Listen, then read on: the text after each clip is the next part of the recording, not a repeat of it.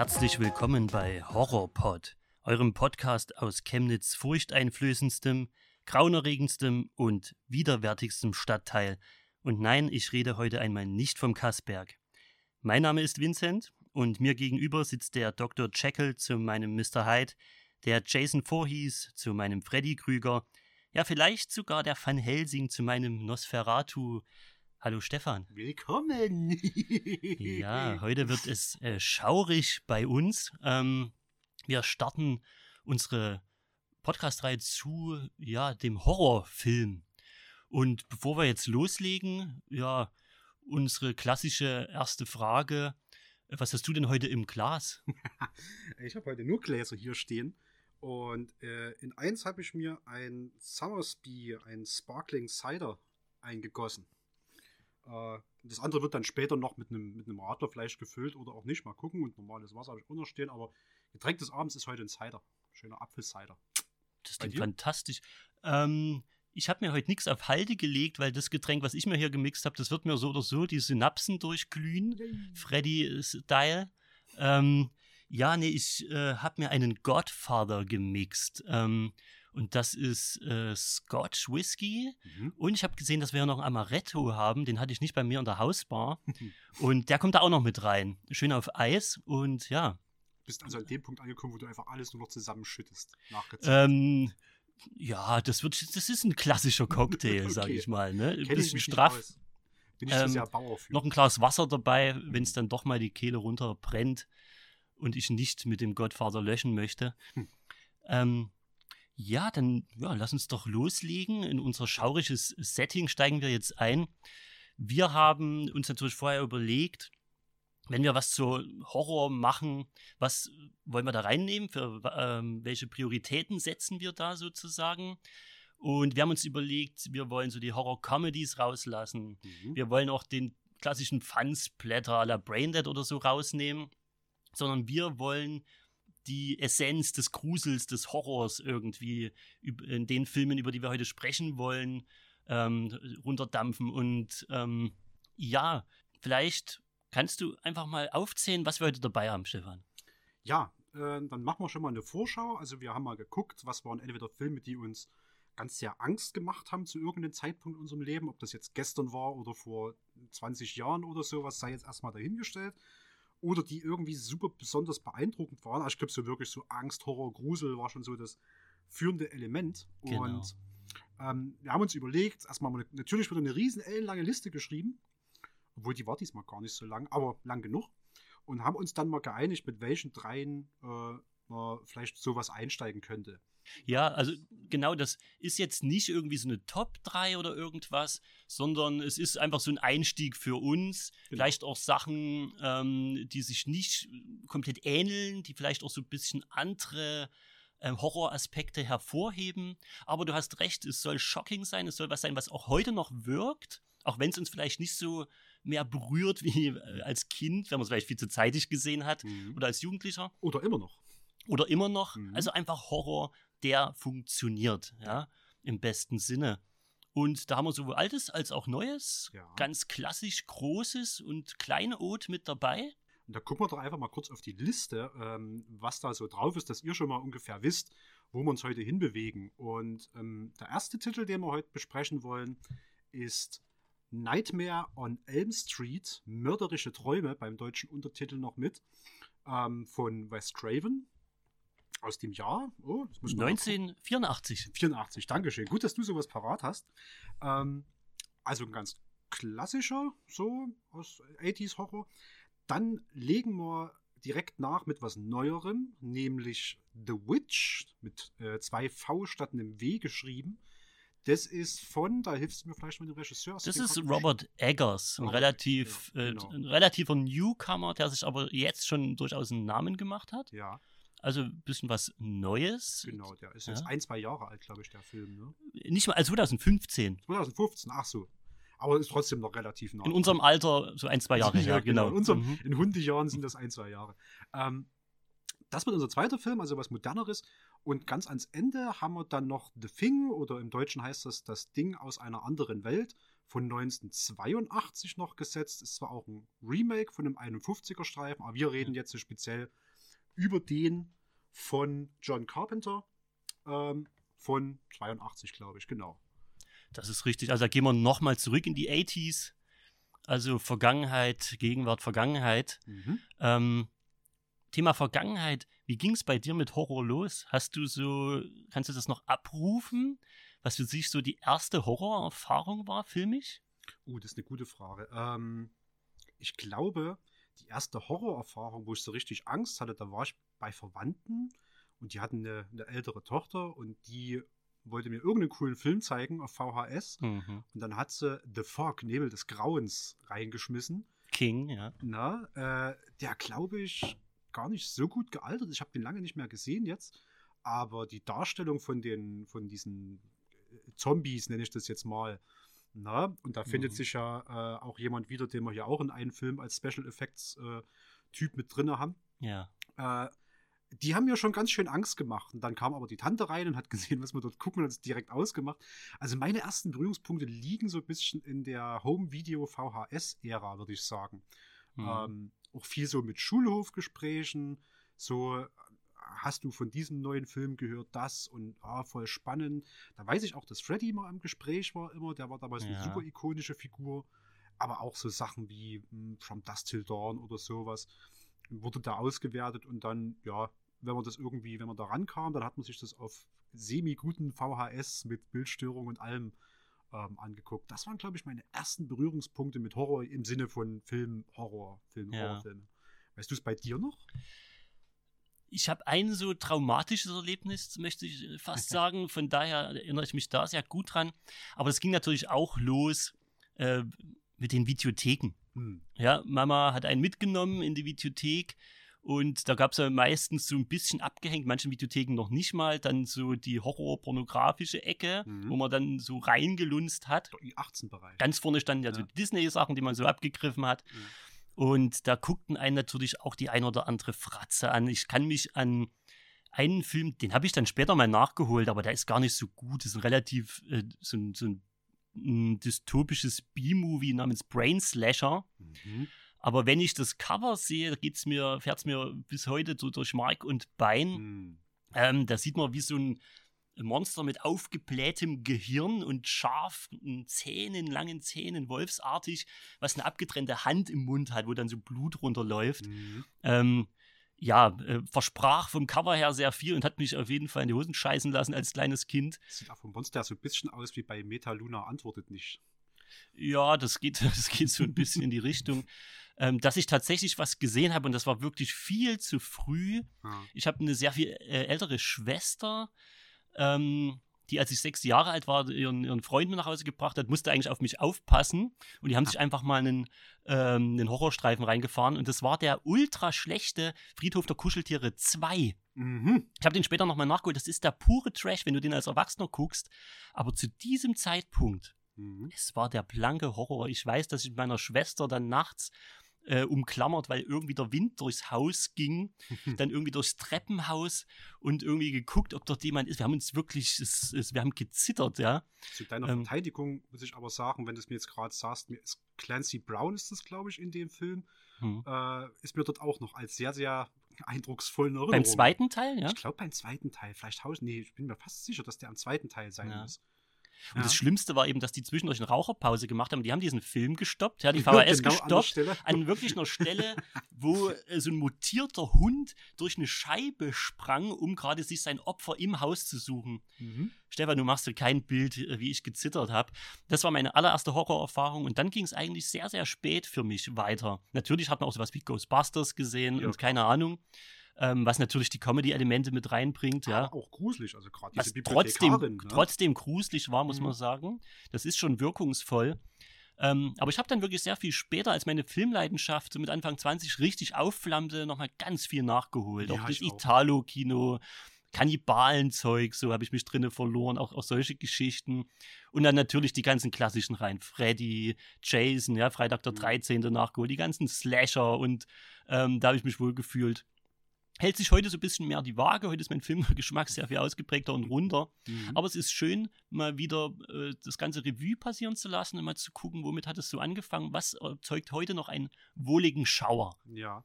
Und da muss ich dir sagen, da bin ich noch auf der Suche. Ich habe irgendwann vor, hm, lass es zehn Jahren gewesen sein, habe ich so eine Phase gehabt, wo ich dachte, ich gebe mir jetzt alles, was ich an Horror finde. Absolut. Mhm. Bin in die Videothek gerannt, habe mir jeden Mist geholt, habe mir alles angeguckt und irgendwann habe ich so einen äh, Moment, so einen, so, so einen Peak-Moment übersprungen.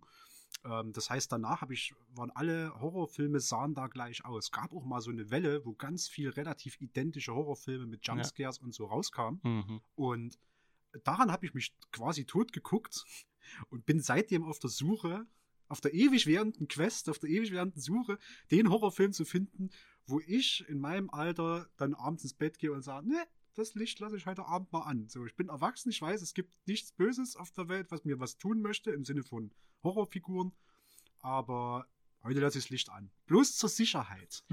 Aber ob man sowas ähm, außerhalb der Kindheit nochmal, also es gibt diese Sachen, die zünden, ja, Mhm. und wenn man das in der richtigen Atmosphäre guckt, vielleicht noch allein ist. Mhm. Es gibt, finde ich, auch heute noch sehr, sehr effektive Horrorfilme, aber mit zunehmender Sehgewohnheit, ja, und Mhm. mit filmischer Erfahrung ähm, stumpft man ja auch so ein bisschen ab. Also nicht, dass man nicht einen guten Horrorfilm noch erkennen könnte, aber ob der noch mal einen so kriegt und in, äh, wach bleiben lässt oder äh, Albträume verursacht, das ist so ein bisschen eine Typfrage dann. Ja. Ja, es gibt ja durchaus auch äh, Filme, Gucker, äh, Rezensenten oder was weiß ich was, mh, die sich heute mit Horror noch schwer tun. Aber wenn man dann Zugang zu gefunden hat, wird es dann nach hinten raus schwer. Das sind dann eher meistens die sehr, sehr verstörenden Sachen, diese experimentelleren, die das Mhm. sein können. Mhm. Und lass uns nicht zu weit ausholen. Nee. Weil mir fällt gerade ein, mir fallen noch ein paar Sachen ein, die wir Ja. aber mit Sicherheit vielleicht in einer weiteren Folge nochmal besprechen könnten. Ja. Nee, dann lass mal, dann lass mal weiterspulen. Ähm, vielleicht, wenn wir da eine Reihe draus machen, dann kommt viel mehr von unseren traumatischen Erfahrungen oder großartigen Erfahrungen Ja. in dem Genre vielleicht noch durch. Deswegen, nee, munter voran, würde ich sagen. Heute Wir in ehren wir erstmal die. Filme, die wir ja eben für diese Folge rausgesucht haben. Und Ja. lass uns doch einfach mal mit Nightmare on Elm Street starten. Du hast es vorhin schon gesagt, wir sind in den 80er Jahren in Mhm. den USA Mhm. und ähm, haben in der Regie und am Drehbuch hier eine wahre Horror-Ikone namens Wes Craven. Und ja, den meisten wird er durch diesen Film bekannt sein, aber es Mhm. gibt natürlich auch noch die Scream-Reihe Mhm. ähm, wo er das Ganze so ein bisschen ähm, aus, von einer Metaebene betrachtet, möchte ich fast sagen. Das hat er ja dann auch nochmal mit Freddy viel, sehr viel später gemacht, Ja, im ersten Teil hier noch nicht. Ähm, The Hills Have Eyes mag Mhm. dem einen oder anderen noch bekannt sein, vielleicht auch durchs Remake, was später noch kam. Und Nightmare on Elm Street, der erste Teil, gilt als einer der greatest Horrorfilms ever made. Mhm. Ähm, der reizt sich schon ein in den, in den klassischen Horror-Kanon, ähm, der natürlich auch so ein bisschen mitbegründet hat, das Slasher-Genre. Und ich weiß, dass wir in unseren Vorbereitungen eigentlich gesagt haben, den Slasher wollen wir vielleicht so ein bisschen außen vor lassen, Mhm. weil was ich mit vielen Slasher-Reihen verbinde, und wenn dann nenne ich mal Freitag der 13., meinetwegen auch den Leprechaun, Mhm. ähm, ist schon eher entweder so, dass die komödiantischen Elemente dann auch irgendwann überwiegen Mhm. oder dass es eben der pure Trash- und Unterhaltungsding ähm, wird. Ja, wenn dann Ja. bloß noch irgendwelche Teenie-Klischees und eben was Wes Craven dann auch mit Scream gemacht hat. Du darfst äh, ähm, keinen Sex haben und die, die Scream äh, Queen ist die, ist die Jungfrau, die zum Ende noch überlebt und so weiter und so fort. Also Genau. diese ganzen sagen, Ich Klischees komme gleich wieder und sowas. Ja. Diese Klischees in Stein meißelt und das nimmt natürlich auch so ein bisschen die Angst aus der Sache, weil es das Ganze vorhersehbar macht. Ja. Ne? Aber Freitag, der, äh, Freitag, der 13. sage ich schon, Nightmare on Elm Street ähm, hat hier schon Grundsteine gelegt und auch eine Figur geschaffen, die man zumindest im ersten Teil schon noch sehr ernst nimmt. Mhm. Auch aufgrund der Hintergrundgeschichte dieser Figur, eben Freddy Krüger Mhm. der Mann mit dem Fedora-Hut, äh, dem gestreiften Pullover Ja. und seinem Klingenhandschuh. Ähm, der ja, ich weiß nicht, ob wir jetzt einfach schon mal ein bisschen erzählen wollen, ähm, auch inhaltlich. Äh, Dann sagen wir hier nochmal kurz final. Wir gehen natürlich inhaltlich wieder ein bisschen rein hier und da. Äh, wir werden nicht minutiös den Film nacherzählen, aber Spoilerwarnung, wir werden sicherlich hier und da mal irgendwo in den Inhalt reingreifen. Und bevor wir uns das hinterher jetzt aufwendig rauspiepen oder sowas und noch eine Ja. extra Folge für, für Spoiler-Freunde machen. Nee, nee. Spoilerwarnung, also wir gehen da auch rein in die Filme, zur Not vorher gucken. Ähm, und wenn ihr es schon kennt, äh, mal schauen, ob, ob, ob wir uns bei denselben Stellen wiederfinden. Ja, und keine Angst, wer vorher unsere Phantomkommando-Folge gehört hat. äh, Wir werden nicht derart ins Detail gehen. Ja, wir machen heute gelegen, äh, einen, einen groben Überblick über die Filme und das, was uns daran eben auch gefällt. Ähm, ja, also Freddy Krüger als Charakter ist, ist sehr interessant ähm, und das hängt natürlich ganz eng auch mit dem Darsteller zusammen, der ihn verkörpert, Robert England, Ja. der ja als absolute, ja, als, also er ist Freddy Krüger im Prinzip. Ja. Ne? Er ist ganz, ganz eng mit dieser, mit diesem Charakter verbunden, mit diesem, mit dieser Figur. Ähm, wie fast kein, kein zweiter Darsteller aus dem Horrorbereich. Mhm. Und ja, wer, er hat im Prinzip die Fähigkeit, ähm, dich in deinem Traum umzubringen. ja. Was ja schon an für sich sehr gruselig ist. Willst du vielleicht mal, du hast doch die DVD hier äh, vor dir liegen? Ich habe das mal mitgebracht. Ja, es gibt so einen Klappentext. Also für Leute, die gar nicht wissen, um was es geht. Äh, lese mal kurz vor, dann, dann ähm, tauchen nicht so viele Fragezeichen auf, wenn wir über Begriffe oder so reden oder Inhalte. So, Nancy, gespielt von Heather Langenkamp, leidet unter grässlichen Albträumen. Unterdessen werden ihre Schulfreunde, die genau dieselben Träume haben, im Schlaf von einem in allen Albträumen auftauchenden widerwärtigen Teufel abgeschlachtet. Die Polizei interessiert sich nicht für Nancy's Erklärung. Deshalb muss sie den Killer in seinem Schattenreich selbst gegenübertreten. Und im Prinzip ist es das in einer amerikanischen Kleinstadt, wie so häufig, liegt nicht in Maine, aber im Prinzip ist es sowas, leiden Teenager, Jugendliche plötzlich unter schrecklichen Albträumen, die sich auch in der realen Welt irgendwie manifestieren. Und alle haben dieselben Albträume, alle träumen von dieser selben schrecklichen Figur, von diesem Freddy Krüger. Und nach und nach entrollt sich im Prinzip, was es damit auf sich hat, während diese Teens natürlich verzweifelt um ihr Leben rennen in ihren Träumen. Wie mies ist denn das? Ja, das ist schon wirklich mies. Ähm, wir haben dieses, ähm, ja, was ist das? Äh, Heizungskeller, ähm, Hochofenartige Szenario. Ja, ähm, von Flammen geprägt, ja, und wir erfahren dann auch im Laufe des Filmes noch, warum Freddy Krüger in diesem albtraumhaften Szenario um sich ähm, schlägt. mhm. Und du hast es gerade schon angesprochen, das Interessante ist, mit was Wes Craven hier spielt, ist, dass der Albtraum zur Realität wird, dass der Mhm. Albtraum dich einholt und sich in, äh, in der Wirklichkeit manifestiert. wenn du im Traum stirbst, stirbst du auch im realen Leben. So. Genau, das kann Mhm. eben passieren und es können, ja, es können sich eben auch Geschehnisse aus dem, aus dem Traum in der Wirklichkeit abbilden. Ähm, es ist ein Charakter, der darauf baut, dass Menschen vor ihm Angst haben. Er nährt sich und er zehrt von dieser Angst. Er braucht das. Das ist das, was Nancy ja schlussendlich hilft, wenn sie das versteht, ähm, dass sie eben über diesem Bösen steht, ja. Äh, Dass sie da äh, drüber stehen kann. Das ist natürlich ein langer Weg bis dahin, weil Freddy ähm, äh, allein sein Erscheinungsbild und seine Art, wie Robert England ihn spielt, das finde ich sehr interessant. Ähm, zum Casting, äh, wo er gefahren ist, hat sein, also er kam sehr spät mit irgendwie an dieses Projekt. Man hat vorher andere Schauspieler gehabt.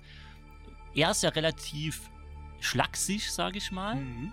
Er hat jetzt kein Erscheinungsbild, äh, wenn man ihn ohne Maske sieht und so rein als Darsteller, ihn, wo- wo man vielleicht sagen würde, das ist jetzt intimidating, ja, das ist jetzt irgendwie. Mhm. Ähm, aber er in seiner Figur ist, äh, ist wirklich zum Fürchten und das hängt äh, sicherlich damit zusammen. Sein Manager hat ihm gesagt, okay, bring so einen gewissen Twist rein. Du kannst hier nicht mit deiner Statur oder so punkten, Ja. aber vielleicht machst du es so ein bisschen Klaus Kinski-Style. Ähm, das ist das, was ich gehört habe, dass er tatsächlich so ein bisschen dieses, ähm, ja, wie sagt man denn, dieses, dieses total arrogante, dieses so nach dem Motto, ähm, oder dieses, dieses bisschen soziopathische Element irgendwie mit in die Geschichte reingebracht hat. Mhm. Und das hat ihm dann irgendwie verholfen zu dieser Rolle. Mhm. Es war nämlich zum Beispiel, auch das finde ich so interessant, äh, Kane Hodder vorgesehen, der ja für ganz viele Filme den Jason Voorhees aus Freitag der 13. gespielt hat. Der hat ja eine wahnsinnige, der hat ja fast schon eine Wrestler-Statur. Das stimmt, ja. Und Äh, cool ist natürlich, dass beide dann später äh, in, einem, in einem Crossover noch auch gegeneinander, vielleicht reden wir da auch nochmal drüber. Mhm. Aber Robert England hat es eben mit einer ganz eigenen Masche probiert und Ja. ähm, das ist auch sowas, was, äh, das gehört einfach mit dazu, diese Sprüche, die er bringt, dieses Mhm. Herablassende, dieses Verachtende. Mhm. Ähm, und dieses auch so ein bisschen verschmitzte, über den Leuten stehende, Ja. gepaart mit seiner, und das muss man mal sagen, seine Maske ist im Prinzip ein verbranntes Gesicht. Er ist Inspiriert- entstellt. Inspiriert von einer Salami-Pizza, hat Wes Craven gesagt. Und da kommen wir auch so ein bisschen zu der Hintergrundgeschichte, weil ja, also Nancy muss nicht nur sehen, wie erstmal ihre Freundin massakriert wird, die sich, ja, und da haben wir schon wieder so ein typisches Slasher-Trope, ähm, die sich mit ihrem neuen Boyfriend irgendwie vergnügen will Mhm. und die gehen halt beide drauf.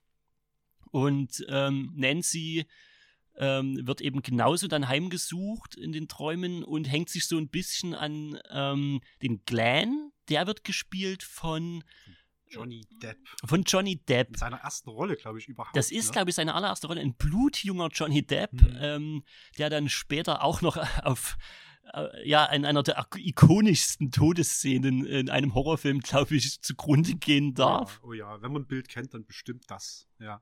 Und auch hier noch ein kleine Casting-Trivia, weil äh, Johnny Depp ist mit einem äh, Schauspielkollegen damals irgendwie zum Casting gefahren. Mhm. Ähm, ich komme gerade nicht auf den Namen von dem Schauspieler. Der hat später auch noch Jackie Earl Haley müsste das sein. Ja, genau. Der hat Mhm. später auch noch in Watchmen äh, ganz, eine ganz, ganz tolle den Rorschach Rolle hat gespielt. Den Rorschach in- in gespielt. Watchmen, äh, ein, ein Wahnsinniger, der, der hat ja auch so was ganz Eigenes, ne? Der, der sieht da so ein bisschen aus wie so eine Ratte. Ähm, ja. ja. Und er wurde dann eben, äh, ähm, also er, war, er hat Johnny Depp eigentlich nur begleitet sozusagen und sollte dann später im, in einem Remake ähm, vom allerersten Teil, über den wir gerade reden, der kam so 2010 rum raus, hat er tatsächlich aber nochmal Freddy Krüger selbst gespielt. Mhm, genau. Das ist sehr, sehr interessant. Das Ja. wusste ich noch nicht, habe ich auch jetzt auch durch die Recherche erfahren. Ähm, ja, jedenfalls haben wir dann äh, so maßgeblich diese beiden, die irgendwie verstehen, was da vorgeht, die im Prinzip recherchieren und, und gucken, was hat es denn mit dieser Figur auf sich. Mhm. Können wir da irgendwelche Schwachstellen ausmachen? Mhm. über diesen Peiniger, der uns hier versucht, in unseren Träumen zu töten. Die versuchen sich natürlich dann wach zu halten und sind in Bibliotheken unterwegs. Und äh, Nancy's Mutter rückt dann irgendwann mit der Sprache raus, weil sie weiß sehr wohl, äh, während natürlich alle anderen ihr nicht glauben wollen so richtig, was das für einen Hintergrund hat. Stefan, das kannst du uns vielleicht Ja, also eröffnen. Freddy Krüger war ähm, ursprünglich der Hausmeister in dieser Highschool, glaube ich, oder dieser Schule in dem Ort. Dort war er der Hausmeister, ist immer unten in seinem super klaustrophobischen, gruseligen Heizungskeller halt rumgegammelt und hat nach außen hin so ein bisschen äh, ja, den freundlichen Hausmeister gegeben. Also nicht überfreundlich, aber jetzt auch nicht so Er war jetzt auch nicht der Willy. ja. Ja. War jetzt auch nicht Hausmeister Willi, genau. Und insgeheim war er aber äh, ein ganz, ganz perverser Typ und hat sich Kinder geschnappt von der Schule und hat den, hat die ermordet, aber nicht ohne ihnen vorher Angst einzujagen. Dafür hat er sich auch diesen, diesen Messerhandschuh, also er hat quasi so einen Handschuh gebaut und, und dort, wo Fingernägel normalerweise wären, sind so ganz furchtbar scharfe Klingen dran. So. Und damit quält er seine Opfer und zwar weniger jetzt im Sinne von, von jetzt rein körperlich, sondern der macht den Angst. So, der geht hin und erschreckt die und wenn die ganz groß Angst haben, dann bringt er sie um. Das haben die Eltern dann an irgendeiner Stelle mit äh, spitz gekriegt. Es gab, glaube ich, das wird sogar im Film irgendwie auch so erklärt, eine Gerichtsverhandlung und da gab es einen Verfahrensfehler. Jemand, also ich glaube, Zitat war so sinngemäß, da hat jemand falsch unterschrieben. da dachte ich kurz, Ein ne? bisschen Hanebüchen. bisschen Hanebüchen, in, in, aber in so einem Serienmörder-Case. ja, genau. Mhm. Ja, falsche Unterschrift, sorry, falsch abgeheftet. Naja, Freddy ka kam also wieder frei. Das hat den Eltern natürlich überhaupt nicht gepasst, nachvollziehbarerweise. Ähm, also haben sie sich klassischer Selbstjustiz bedient und haben äh, laut eigener Aussage Freddy in diesen Keller ähm, ver verbrannt, also äh, umgebracht, so. Ich glaube, den Keller in Brand gesetzt oder sowas. Ich glaube, das wird im ersten Teil noch gar nicht so, so genau erklärt. Aber ja, Freddy ist in seinem Keller verbrannt und hat quasi mit seinen letzten Atemzügen noch gerufen, ich werde mich an allen Kindern dieser Stadt rächen. Ich komme wieder. Haha. Mit Ähm, Ansage eigentlich. mit man, Ansage. Hätte, man, man hätte es ja erwarten können, Genau. dass das passiert. Und, und manche Erwachsene wissen halt noch, wer Freddy Krüger ist, aber ähm, das glaubt einem natürlich niemand, wenn es heißt, der kommt zurück, weil der Typ ist tot was will er noch machen? Er hat sich auch lang Zeit gelassen. Ja, ja und äh, in dieser Generation, äh, ja, die ihn, die ihn sozusagen gepeinigt und verbrannt haben, war eben auch Nancy's Mutter. Sie weiß also genau, was da passiert ist und mhm. sie ist ein psychisches Wrack, muss man sagen. Ne? Die schluckt ganz ordentlich die, weg. Die schluckt ganz ordentlich weg. Überall stehen die Pullen rum und sie ahnt schon da, was irgendwie auf sie zukommt. Äh, auch sie verendet ja dann äh, im Film. Mhm.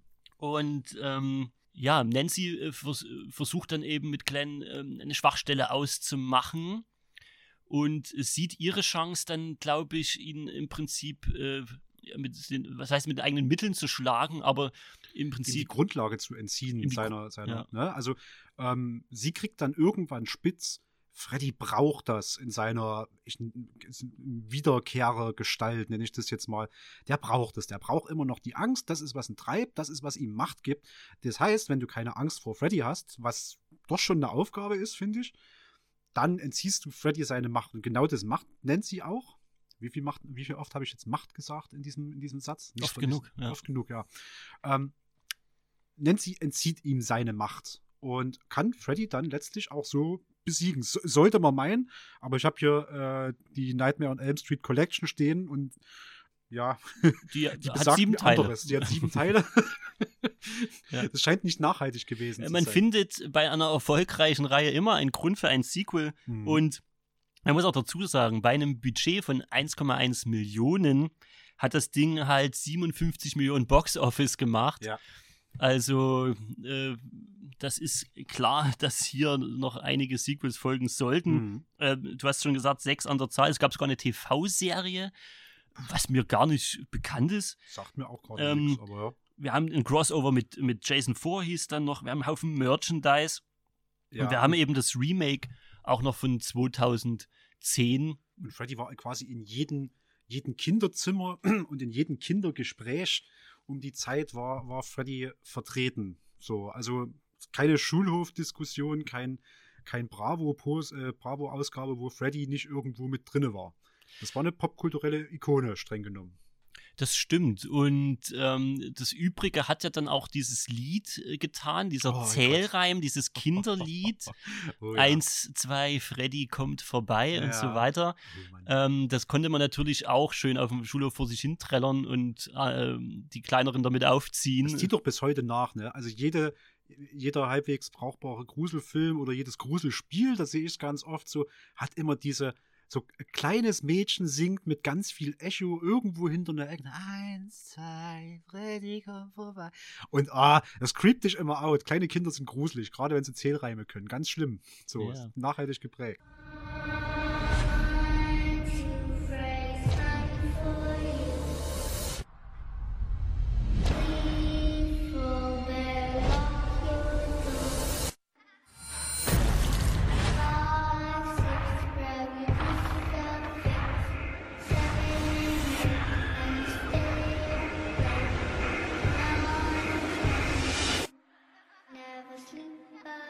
Kleiner Fun Fact: äh, die, die damals 14-jährige Tochter von Wes Craven hat unter anderem dieses Lied äh, im Original äh, mit eingesungen. Mhm. Äh, fand ich auch ganz interessant. Traumhaft. Traumhaft. Ja, und es, es sollte dann auch ähm, fünf Teile dauern, bis Wes Craven wieder in die Reihe mit eingestiegen ist. Mhm. Wir haben mhm. uns gestern dann nochmal den siebten Teil, den New Nightmare, angeguckt. Genau. Und da macht er was ganz Interessantes. Also für jeden, der jetzt sagt, ähm, sind denn die anderen sehenswert? Also ich persönlich ähm, konnte dem Dream Warriors was mit abgewinnen. Stefan, kannst du mal kurz, kurz gucken, ob das der zweite oder dritte ist? Der Dream, Dream Warriors, Warriors, ist der äh, ist der dritte. Ja.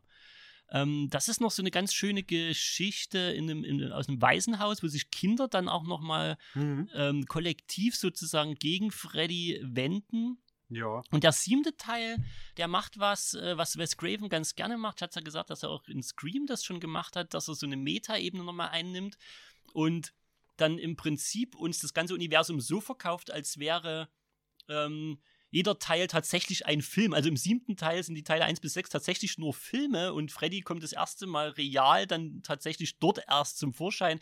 Es spielt Wes Craven sich selbst, äh, Robert England spielt sich selbst. Äh, die Hauptdarstellerin äh, von Nancy ja spielt sich äh, in dem Film auch selbst. Und den finde ich schon nochmal ganz wirkungsvoll. Also kann dem ersten in Sachen Horror jetzt nicht das Wasser reichen, aber da ist so ein schönes ähm, Gedanken- oder Ideenexperiment einfach nochmal. Ja. Äh, muss ich sagen. Und ich sag mal, wenn man jetzt auch so ein bisschen dem Trash und äh, so nicht abgeneigt ist und ähm, Freddy an für sich mag, dann ist jetzt, glaube ich, keiner der Filme wirklich absolut nicht empfehlenswert, auch wenn es qualitativ doch sehr abnimmt. Hm. Ja, also ich habe mal, hab mal noch grob drauf geguckt, das verwischt sich auch alles, äh, diese, diese ganze Reihe. Es gibt dann irgendwann im vierten Teil eine weibliche Heldin, die telepathische Fähigkeiten hat und von ihren Freunden beschützt werden muss. Im fünften Teil geht es um, äh, geht's um äh, schleicht sich Freddy in die Träume eines ungeborenen Kindes. Ähm, das ist, glaube ich, auch einer, da kommt so eine, so eine Comicbuchsequenz vor. So ein bisschen mhm. äh, wie dieses hier äh, Take On Me Musikvideo von Aha. Mhm. äh, wo, wo Freddy dann ein, also, wo sich irgend so ein Teen in seinen Comichelden verwandelt mit zwei Pistolen und sowas. Und Freddy zerschnipselt das dann wie Papier. Und weiß ich ja, diese Schäden, die Freddy im Traum anrichten, auch in die reale Welt übersetzen, ist das, glaube ich, ziemliches Gulasch, was da rauskam. Ähm, und ja, im sechsten Teil wird er dann ja sozusagen umgebracht. Ich, ihr seht es gerade nicht, aber ich mache so ein bisschen äh, Hasenohren, Anführungsstriche, sowas. Ähm, und im siebten Teil, genau, kommt dann dieses, dieses Meta-Ding, wo die Schauspieler, die ihn im ersten Film, ja, be bekämpft haben im Prinzip, da kommt er dann real. Da steht dann auch auf der Packung, ich habe jetzt gerade nochmal drauf geguckt, hier steht nämlich auch drauf, diesmal nützt es nichts, wenn du wach bleibst. Ist eigentlich Quatsch, so. also weil es trotzdem in die Träume reingeht, aber ähm, das durchbricht dann ein bisschen die vierte, vierte Wand in dem, dem Moment. Ja, das ist dann wirklich so klassisch, irgendwie wollen noch einen draufsetzen und irgendwo kann man noch ein bisschen die Cash-Cow melken. Also äh, lassen wir jetzt auch die absurdesten Drehbuchentscheidungen durch. Ähm, ich glaube, absurder wird es eigentlich nur, äh, oder ist es eigentlich nur bei der Freitag der 13. Reihe. Äh, ja. Da ist ja. Äh, ähm, Freddy war nicht in Space. Jason hingegen. Jason schon. war im Weltall, ähnlich wie der Leprechaun. Mhm. Und ja, es, der ist ja spätestens ab dem vierten Teil, äh, ist Jason ja auch noch so, nur, noch so ein wandelndes Stück Tofu. Ja. Der wird ja gegrillt und jedes Mal, wenn ihn wieder ausbuddeln, denke ich, wie, wie, wie wird er überhaupt noch zusammengehalten? Eigentlich ja. nur von der Hockeymaske. Ähm, ja, es ist absolut ab, absurd, ja. Ja, aber ähm, also was mir auch äh, beim, beim Nachgucken, im ersten Teil habe ich mir nochmal gegeben, bin ich eingeschlafen, ironischerweise, aber nicht, weil der so super langweilig ist, sondern ich wollte mir den mit Audiokommentar geben. Und das sind, glaube ich, zwei Schauspieler und einer von der Crew und die reden dort so ganz leise im hintersten Eck vom Raum reden die so und es war halt auch schon 23 Uhr abends, wo ich den reingelegt habe. Also mir hat es dann einfach umgepfeffert.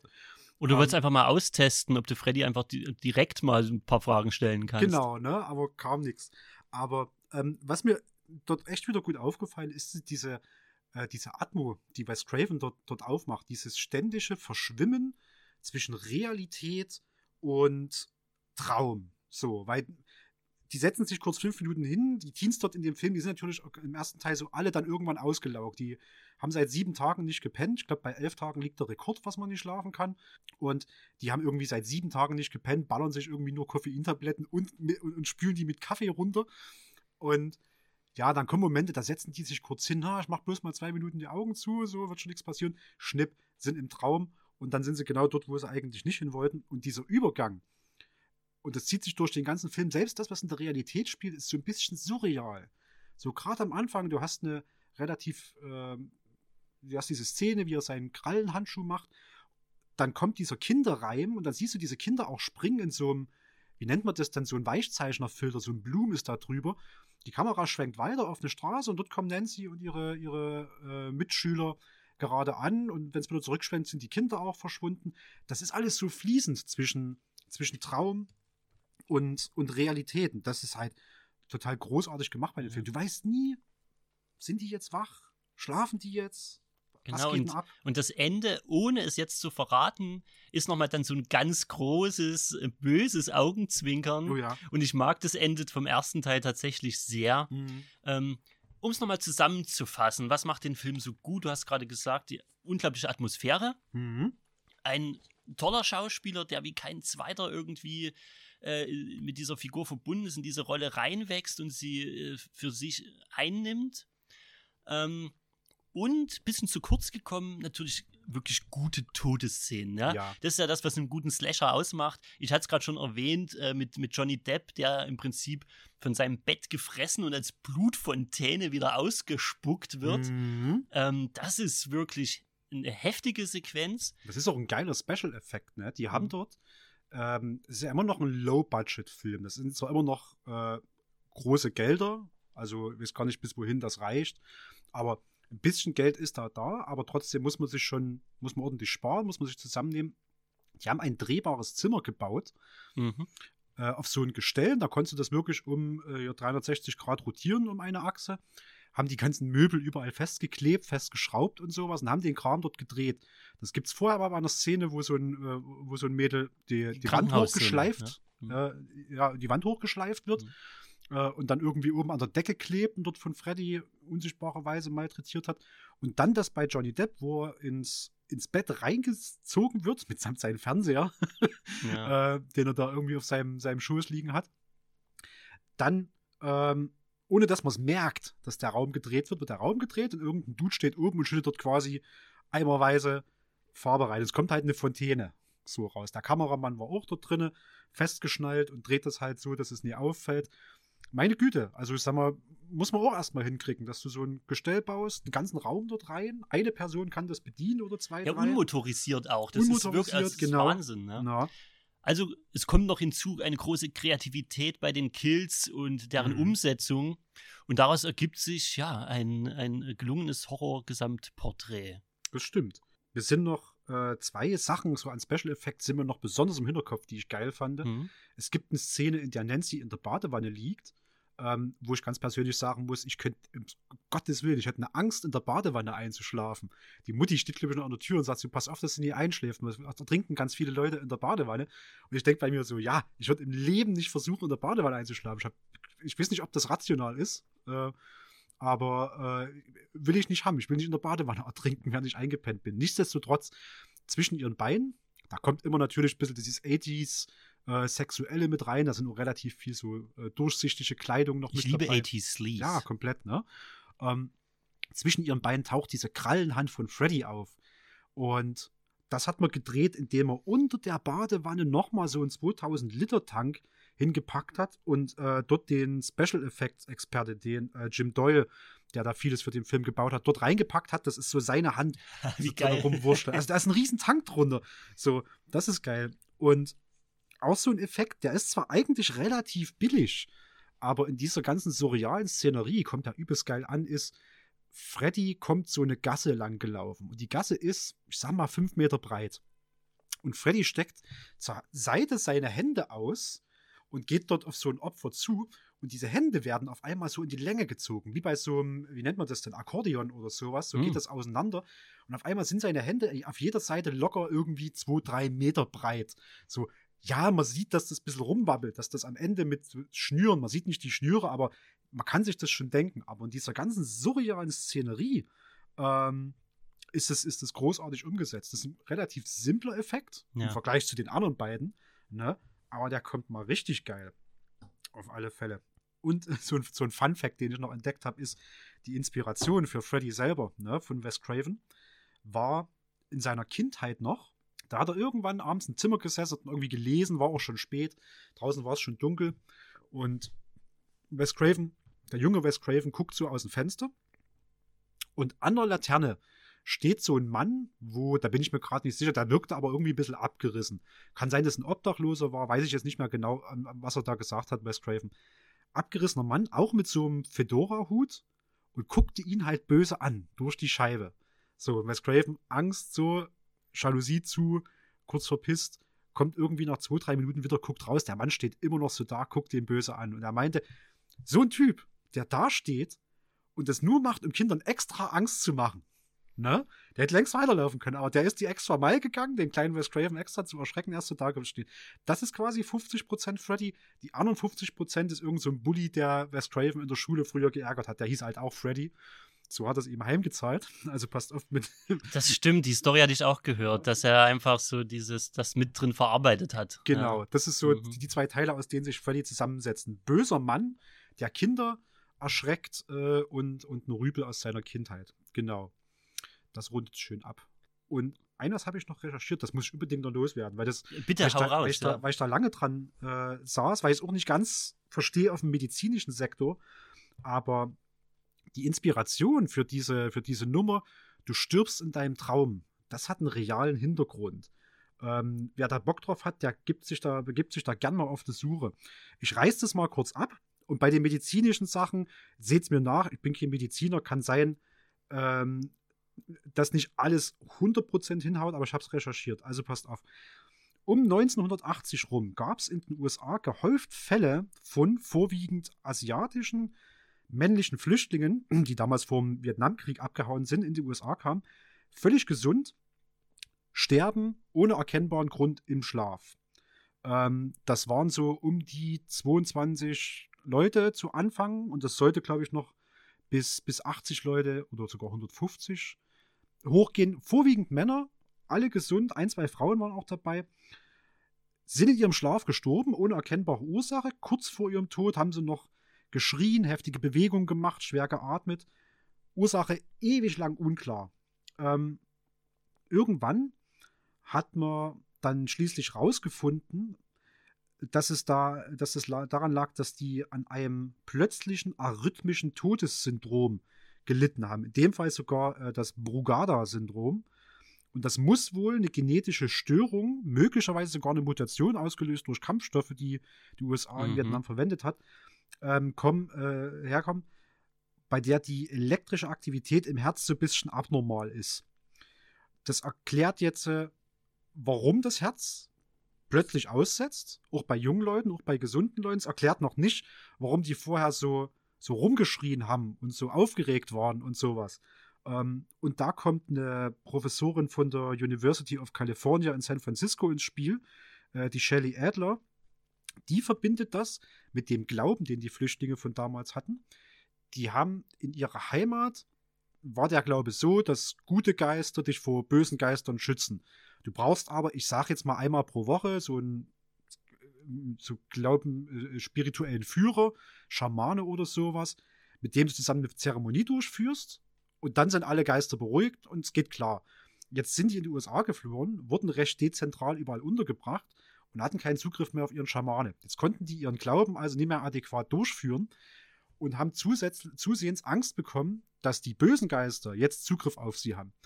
Und haben ähm, dadurch vermehrt Stress gehabt, was wiederum Schlafparalyse ausgelöst hat. Schlafparalyse ist was übelst ekliges. Ähm, das ist wohl, wenn dein Körper so weit schon beruhigt ist, dass du in, in äh, schlafen kannst. Im Schlaf entspannen sich ja deine Muskeln, sodass Ja. du nicht, wenn du träumst zu rennen, nie aus dem Bett rausrennst. Du aber noch wach bist. Und das ist häufig noch begleitet von enge Gefühlen, von teilweise echt finsteren Halluzinationen. Also es Äh, gibt auch Leute ohne erkennbare Traumata vorher, die das haben. Mhm, ja. Also das ist eine absolut, äh, das ist eine, also das ist realer Horror. Das, ist, der reale das Horror. ist richtig fies, genau. Ähm, ja, äh, Bangungut-Epidemie heißt das. Bangungut ist da so ein aus dem Raum asiatisches Wort für Albtraum. Das ist die Albtraumepidemie. Um 1980 in den USA. Leute sind reihenweise gestorben im Schlaf. Und das wiederum hat Wes Craven äh, dazu inspiriert, diese ganze Nummer mit jemand killt dich in deinem Schlaf hochzuholen. Und das ist gruselig und das äh, finde ich, kann sogar irgendwie noch heute vom Grundsatz her funktionieren, so ein medizinisches Phänomen zu nehmen. Damals war es ja auch noch Mhm. ungeklärt. So, also bis 1988, also eine Dekade später, sage ich mal, hat man immer noch keine Ahnung gehabt, woran der, woran das jetzt lag. Ja. Das ist so eine Geschichte, hätte man die äh, bei X-Factor, das Unfassbare, Mhm. mir präsentiert, hätte ich gesagt, nee, äh, lieber Jonathan Frakes, das ist gelogen. Hier verarschst du mich. Ja. Nee, aber war nicht. Genau. Ja, äh, danke für diese abschließende Trivia noch. Ich bin äh, auch über diesen Fakt gestolpert. Eine sehr, sehr ja, interessante Inspirationsquelle, Definitiv. ähm, die er da für Nightmare on Elm Street hatte. Mhm. Lass uns einen Sprung machen, 30 Jahre in die Zukunft. Auf in die Zukunft. Ähm, zu The Witch Mhm. ähm, von 2015. Eine US-kanadische Produktion und ein Regiedebüt von Robert Eggers, wir hatten es eingangs schon gesagt, der hier schon so eine Art Autorenfilm auch wieder ist. Wir hatten es ja auch gerade bei Wes Craven, äh, Regie und Drehbuch. Mhm. Ähm, auch hier ist das der Fall. Und der legt mit The Witch einen, einen Authentizitätsversuch auch vor. Wir haben einen Film, der, äh, lass mich nicht lügen, im 17. Jahrhundert spielt. Äh, New England. Ja. Er hat ja, trägt ja auch den Untertitel New England Folk Tale. Mhm. Ähm, in der Zeit der Besiedlung. Der, Zeit der Besiedlung, genau. USA. Wir begleiten eine puritanische äh, Familie, mhm. die am Anfang von Film ähm, aus ihrer Community ausgeschlossen wird. Es genau. gibt religiöse, sage ich mal, äh, Zwistigkeiten. Mhm. Und äh, sie in ihrem puritanischen Glauben sind schon äh, gutgehendste Hardliner. Das stimmt, ja. Es ist eine äh, sechsköpfige Familie. Ja. ja. Wir haben Mutter, Vater, wir haben die, äh, die Tochter, die im Prinzip dann in den Mittelpunkt des Geschehens rückt. Thomason. Die Thomason, mhm. ihren Bruder. Die, ihren Bruder Caleb. Genau. Und diese unmöglichen Zwillinge. Und ey. die Zwillinge, ähm, die so eigentlich auch aus Shining sein könnten, ja, ja. Ähm, die etwas jünger sind. Ja, und das ist schon ein sehr interessantes Setting. Der ganze Film ist auch so sehr entfärbt mhm. ähm, vom ganzen, äh, Alles sehr grau. von den ganzen Bildern. Man hat hier sich einer Kamera bedient, ähm, die mit ganz wenig Licht arbeiten kann, denn auf künstliche Beleuchtung wurde komplett verzichtet. Also Tageslicht und in den Nachtsequenzen dann eben Kerzen, ja, wie man es mhm. eben damals auch so vorfinden würde. Mhm. Man hat sich sprachlich so an dem Early Modern English orientiert. Er hat auch britische Schauspieler genommen, logischerweise. Mhm. Und da ja sich ein amerikanischer Dialekt da noch nicht rausgebildet hatte zu der Zeit. Und auch wenn es heißt, dass die nicht exakt diese, dieses Early Modern English sprechen, lehnt sich sehr darauf an und man hat äh, viel diese Sachen, die man aus religiös, wenn, wenn Leute heute religiöse Texte zitieren, mhm diese speziellen Artikel und sowas, die dann eben Verwendung finden, thou und sowas, was man heute nicht mehr sagen würde. Ähm, so wird eben gesprochen. Es wirkt aber, ähm, ich weiß nicht, wie es dir da ging. Hast du den im Englischen Original gesehen oder hast du dir das dann doch lieber nicht gegeben? Nee, nee ich habe ich hab mir den in Englisch gegeben hm. mit Untertiteln. Der wird ja auch gelobt für seine historische ja. Authentizität, soweit das halt machbar ist. Ähm, mir hat das Spaß gemacht. Das war irgendwie schön zuzuhören. Also ist natürlich schon stellenweise eine ungewöhnliche Sprache, klar. aber ich glaube, mit Untertitel kommt man da ganz gut durch. Was Samuel born a sinner? Aye. How might then... We pray he hath entered God's kingdom. What wickedness hath he done? Place faith in God, Caleb. We'll speak no more on that, brother. Why? He hath disappeared, not one week past, yet you and Mother utter not his name. He is gone, Caleb. Tell me. Tell thee what? Is he in hell? Caleb. Mother will not stop her prayer. And if I died, if I died this day... What is this? I ought evil in my heart. My sins are not pardoned. Thou art young yet. And if God will not hear my prayer... Caleb. Tell me. Also da hatte ich, da hatte ich bei seinem, also ich, bei seinem Lighthouse war ich für den Untertitel noch ein bisschen dankbarer. Den können wir gleich noch mal kurz mit empfehlen. Ja. Ähm, das, das geht hier noch, aber man sollte mhm. des Englischen schon oder ein höheres Verständnis, Hörverständnis, sage ich mal, haben, wenn man da sich nicht frustrieren will damit. Ja, wissen nicht, wie der auf Deutsch ist, keine Ahnung. Aber auf Und, Englisch ähm, ich sehenswert, ja. Genau, er hat eben durch diese Art ähm, der Kamera äh, und der Lichtarbeit ähm, eine ganz, ganz eigene Tristesse und schon was Unheimliches an für sich. Ja. Er hat auch sehr lange nach dieser Location geguckt. Die haben am Ende in Kanada gedreht äh, einfach aus steuerlichen Vorteilen. Ähm, und es funktioniert aber sehr gut. Er hätte natürlich gern auch in New England in diesen oder in diesen Regionen ähm, der, der, Ostküste gedreht. Du, ich bin damit voll zufrieden. Also der ja. hat entweder hat er den gruseligsten Wald in, in ganz Kanada gefunden, weil eigentlich ist das so von der von der Natur her eigentlich ganz schön, aber wie der das schafft, diesen Wald so super bedrohlich halt aussehen zu lassen, ne? Alles schon krass.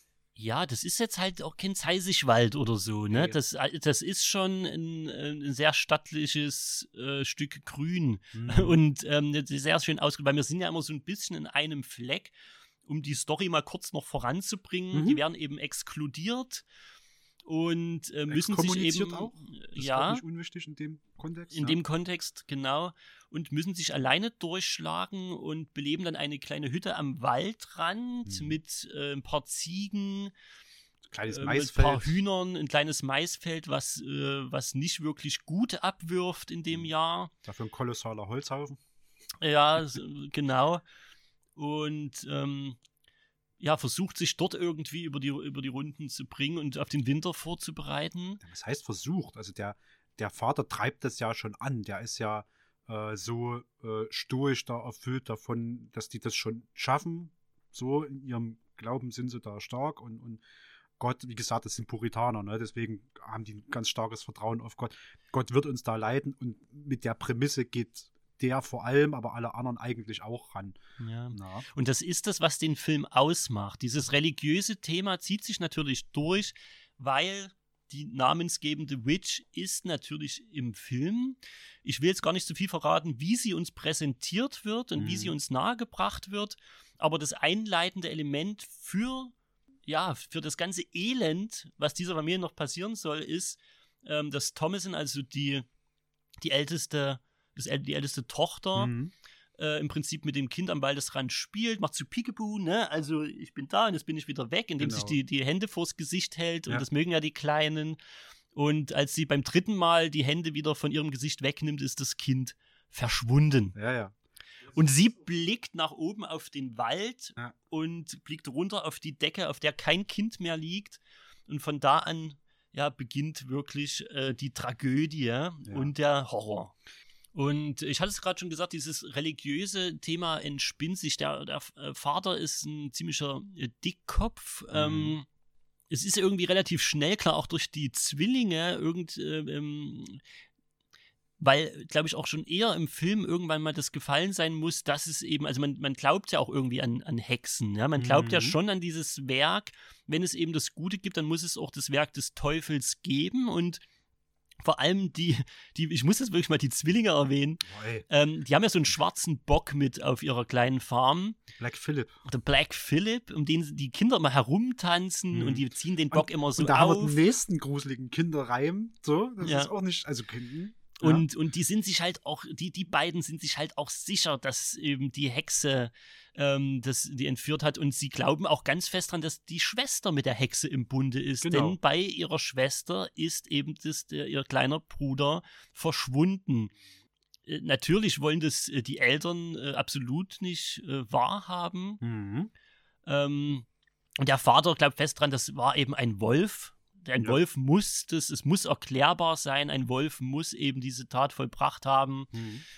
Und während die Mutter, äh, ja, also die Mutter ist, ist, ist eine also wahnsinnig tolle Schauspielerin, muss ich erstmal sagen. Ja. Und die ist völlig instabil. Also die zerbricht, ein, die zerbricht ey. völligst und äh, lässt ihren Mann irgendwie so zurück, dass er äh, im Versuch ist zu handeln, aber sie auch immer nicht zu sehr aufregen will Mhm. und Mhm. ähm, versucht eben mit dem mit dem äh, Sohn dann, äh, der übrig geblieben ist, auf die Jagd zu gehen und Fallen zu stellen und eben diesen Wolf zu bekommen, um für sich auch irgendwie einen Abschluss zu finden und sich zu bestätigen, dass das eben keine übernatürliche Kraft hier sein kann.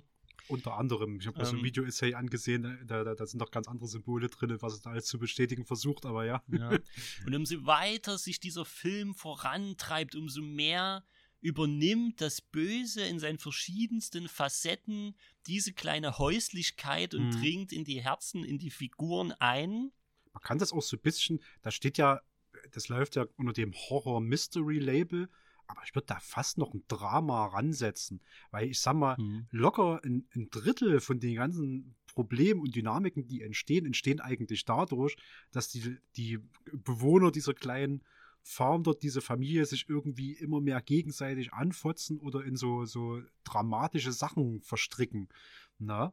Das ist Man, locker ein man, Drittel. man muss mal jetzt ganz klar sagen, an dem Punkt auch, ähm, dieser Film fährt im oder schwimmt im Fahrwasser des Elevated Horror. Mhm.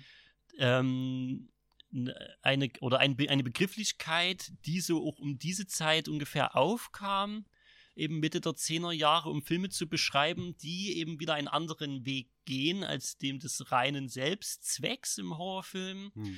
sondern eben, wie der Name schon sagt, einen gehobeneren Horror zelebrieren. Damit ist die Machart gemeint, damit sind Themen gemeint, damit ist das Weggehen von reinen Jumpscares und von reinen Bluteffekten gemeint, obwohl diese Filme durchaus sehr effizient auch in ihrer Gewaltdarstellung sein können. Das müsste man mal dazu sagen. da sind auch in dem Fall äh, verstörende Szenen auch mit dabei bei The Mhm. Witch. Also kommt man auf seine Kosten. Aber sie sind eben oft auf klassische Weise und das verstört dann oder enttäuscht dann vielleicht den einen oder anderen geneigten Horrorfan oder der, der eben eher die, äh, ja, die gebräuchlichere Machart gewohnt ist, ähm, weil das sind Slowburner, viele dieser Filme.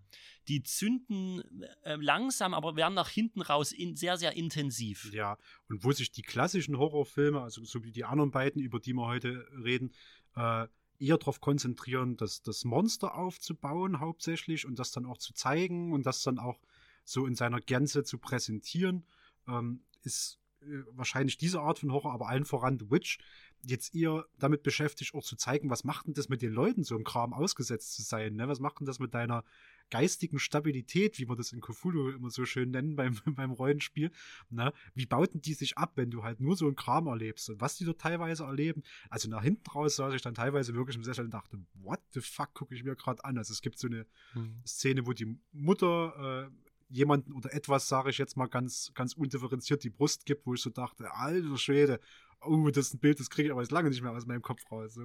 Ja, ähm, Horror-Silhouetten und Bilder, die Ja. du dir so einrahmen kannst, Ja, ja. aber eigentlich nicht möchtest, weil Mhm. du es eigentlich nicht mehr sehen willst. Mhm. Das schafft er ja auf jeden Fall. Und ich muss mal ganz kurz auch über den Soundtrack sprechen, Ja. Weil weder elektronische Instrumente noch ganz traditionelle Harmonien und Melodien durften eingebracht werden. Mhm. Das war Eggers Voraussetzung, an denen der hier die äh, für, das, für die Soundkulisse und Arrangement ähm, sozusagen angebracht wurde. Und es entsteht so eine sehr dissonante und angespannte Klangkulisse Mhm. mit absolut untypischen Instrumenten, die ich erstmal wirklich äh, googeln musste. Wie die Schlüsselfiedel und dem Waterphone. Ähm, Was ist wie, das guck, guck, Das guck ist bitte selber, es ist kein Telefon oder sowas. Aber guck bitte selber einfach mal nach. Für mich ist es wahnsinnig schwer, auch ohne äh, äh, Hoch, äh, Hochschulmusikalisches Studium äh, das jetzt zu erklären. Ähm, aber er arbeitet wirklich ja, mit sehr äh, unkonventionellen ähm, Instrumenten.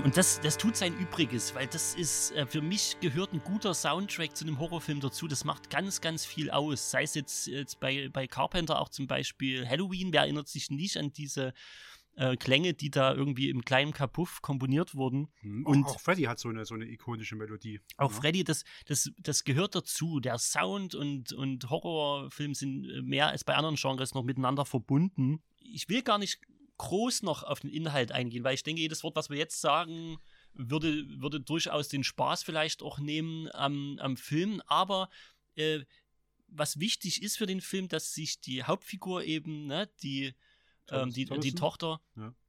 Thomason in, wirklich in den Mittelpunkt rückt und dass es so ein bisschen auch eine Erzählung ist, eigentlich über ihr Frau werden zum einen Mhm. und ihre ähm, ja, Abwenden von der Religion, ihr Hinterfragen von der Religion Mhm. und sogar die Öffnung hin zu etwas anderem. Ja. Und das ist auch so was wahnsinnig Spannendes, ja. Wo der Horror weiter drin, du hast gerade so die dramatischen Elemente auch hervorgebracht und das ist da absolut drin, Mhm, weil mhm. ein Horror muss nicht nur reiner Horror sein, sondern ist natürlich auch das Drama der Personen, die diesem Horror ausgesetzt sind. Mhm. Und ähm, gleichermaßen ist dieser Film aber für mich auch purer Horror, auch wenn er nicht der klassische Hollywood-Horror ist. Aber nichts, also alles an diesem Film Mhm. ist furchteinflößend. Hm. Die, ähm, die Hexe selbst, also die namensgebende Figur dieses Films, wenn man jetzt sagt, so eine Hexe, dann hat man so eine Hänsel- und Gretel-Hexe vor Augen, die man relativ leicht übertölpeln kann und in so einen so einen, äh, Ofen dort reinstopfen und sowas und die ja eher ein bisschen so plump und gut beizukommen ist. Ähm, und hier, ohne da jetzt zu viel zu verraten, aber hier sollte man sich eher auf so eine klassische, so eine Hag, so eine Vettel einstellen. Also solche Art von Hexen, ähm, die, äh, keine Ahnung, einem, einem Frosch den Kopf abbeißen und dann äh, wachsen dir in der Speiseröhre Haare oder irgend so ein ganz ekliger Scheiß. Äh, oder wer, wer so die Hexen aus Supernatural kennt, immer wenn die kommen, dann passiert irgendein Mist. Dann, dann, dann, dann findest du Zähne an Orten, wo du keine Zähne finden willst und so ein Kram. Und das ist eher so eine Hexe und das macht einem schon Angst, wenn die dort so ihr Fluchgewitter, sage ich jetzt mal, auf dich, auf dich ablädt. Ne? Da kommen Sachen raus, da rechnest du nicht damit, das sind verstörende Bilder und wow, möchte ich so eine Hexe nicht verärgern. Das ist, das ist finster, ja. ja. Das stimmt, das ist mal eine ga- ganz eigene Darstellung. Mhm. Ähm, wobei man sich an Erzählungen, an Schriften äh, und so weiter natürlich aus dieser Zeit ganz stark orientiert hat. Ja, voll. Daher voll. auch übrigens dieses, du hattest eingangs gesagt, das ähm, Witch wird im Filmtitel mit diesem VV geschrieben, Ja. aus dem sich später erst, also in diesen Schriften wird es eben so geschrieben, aus dieser Zeit. Ah, Daraus hat sich später erst dieses W sozusagen oder das, dieses wusste ich nicht. äh, ergeben. Nice, pädagogischen Auftrag erfüllt. Ich wusste es nicht, Ja. irgendjemand von euch bestimmt auch nicht. In der Hauptrolle übrigens, das ist noch ganz interessant, weil die jetzt einen absoluten Ruhm erlangt hat durch Mhm. das Damen-Gambit. Das ist Anya Taylor-Joy, ähm, die hier, ich weiß gar nicht, ob sie, aber es ist auf jeden Fall eine ihrer ersten Rollen und sie macht das auch ganz großartig Mhm. und hat verdient jetzt auch, finde ich, so einen Erfolg. Was ich auch noch erwähnenswert finde, du hattest es vorhin, du hast da ganz weit ausgeholt bei Wes Craven und auch so ein bisschen erzählt, dass er so diesen Schulbully äh, ähm, genommen hat, der, Mhm. der ihn damals hänselte und Mhm. hat ihn so ein bisschen mit übertragen auf, auf Freddy auch. Ja. Ähm, und auch Robert Eggers äh, hat hier seine Faszination tatsächlich, weil er ist in dieser Gegend aufgewachsen. Mhm. Der war dann auch in solchen Schaudörfern, wo das Leben der Leute sozusagen dargestellt wird von damals und wo natürlich auch sowas ähm, von diesem Okkulten irgendwie mit transportiert wurde, weil daran auch einfach geglaubt wurde. Mhm. Und er hat eben diese Faszination dann mit in diesen Film gebracht. Ja. Also er hat wahrscheinlich schon gesehen, was das einfach für ein überragender Stoff ist für einen für so einen Horrorfilm, ja. ja, gerade so um die Gegend Boston rum oder sowas, äh, da, da liegt ja auch das historische Salem irgendwo dort in der Ecke, was durch seine Hexenprozesse äh, super bekannt wurde. Da ist das schon ein Ding, was, was, was ganze Museen und sowas hervorruft. Also gerade in den USA lockst du damit Leute, weil du da im Prinzip, ja, deine Landesgeschichte verknüpfst mit einer Horrorstory. Ne? In dem Fall von, von The Witch ist da ein Thema, was gerade so um Boston rum, Neuengland, äh, ganz groß, äh, ganz groß ausgeschlachtet wird. So, also, dass der dort Aufmerksamkeit erregt, überrascht mich überhaupt nicht, muss ich sagen. Ja, ja, cool. Na. Ansonsten ähm, zu Robert Eggers noch oder zu Elevated Horror nur ein paar kleine Tipps. Erstens mal den Film jetzt The Witch, der ist auf Netflix. Also wer das hat, der kann im Prinzip loslegen, sich das angucken. Mhm. Große Empfehlung. Ich habe, glaube ich, auf Amazon geguckt. Ah, es gibt ihn bestimmt auch noch auf anderen Quellen. Ja, auf Netflix halt muss man dann nicht nochmal extra irgendwie was, Mhm. äh, was zahlen, wenn man es eh schon abonniert hat. Wer andere ähnliche Filme oder sage ich mal aus dem, diesem Bereich des Elevated Horrors sucht, Hereditary wäre noch eine Sache. Mhm. Ähm, auch der Nachfolger vom gleichen Regisseur Midsommar, den ich besonders äh, feier, über den ich auch noch sprechen will. Äh, It Follows wäre noch so eine Sache, der kam, glaube ich, so 2017 rum. Mhm. Ähm, obwohl der immer so ein bisschen kritisch mit, mit begutachtet wird, aber ich mochte den sehr. Ja. Und auch das Remake von Suspiria Ja. Ähm, mit Tilda Swinton in, in, in gleich mehreren Rollen. Und ähm, auch das ist, äh, so gerne wie, wie ich das Original auch mag, das ist eine sehr, sehr schöne Neuinterpretation und zählt definitiv mit in diesen gehobenen Horrorbereich mit rein. Und du hast vor uns noch genannt, äh, vom, vom Witch-Regisseur The Lighthouse. Das stimmt. Von, von Eggers, äh, sein zweiter Film dann Ja. war The Lighthouse. mit Willem Dafoe und Robert Pattinson. Ja. Und zwar nur die beiden. Und nur die beiden. Und das ist geil. Das, ah, der hat mir so gut gefallen. Ähm, dort sprechen sie noch ein schöneres Englisch, nenne ich das mal. Ähm, weil es dann wirklich so, ah, da, in irgend so ein, so ein äh, Seemanns ist richtig Seemannsgarn. Ja. Ähm, Robert Pattinson macht dort eine ganz tolle Figur. Muss man, muss man ihm zugestehen, hat den, äh, hat den Glitzer Edward weit, weit hinter sich gelassen. Freut mich sehr. Willem Dafoe, weiß ich nicht, wer, wer da sagt, gucke ich nicht so gerne. Keine Ahnung, finde ich keine Worte zu. Ähm, der Film irgendwie in so einem ganz interessanten Format, in komplett schwarz-weiß gehalten und greift so ganz viele Seefahrerlegenden auf. Und wer so ein bisschen gerade auf so einer, so einer Lovecraft-Welle vielleicht noch mitschwingt, Mhm. das ist eine, eine Poe-Geschichte verfilmt, also hat auch ganz viele Lovecraftsche Elemente mit drin. Irre werden, wahnsinnig werden, sich fragen, was ist Traum, was ist Realität, was passiert hier eigentlich? Und aber auch so super gut unterhalten werden. Die Chemie zwischen den beiden ist geil. Äh, was so passiert, ist völlig absurd, unfassbar. Boah, ganz große Empfehlung. Guck den mal, der, der macht Spaß. Also in dem Bereich, wo so ein Elevated Horror Spaß macht. So.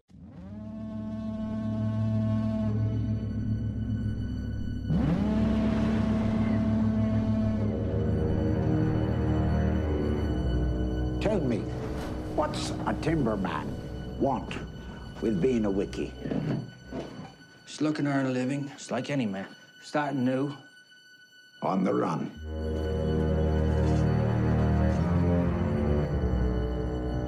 Keeping secrets, are you? No, sir. Why don't you spill your beans?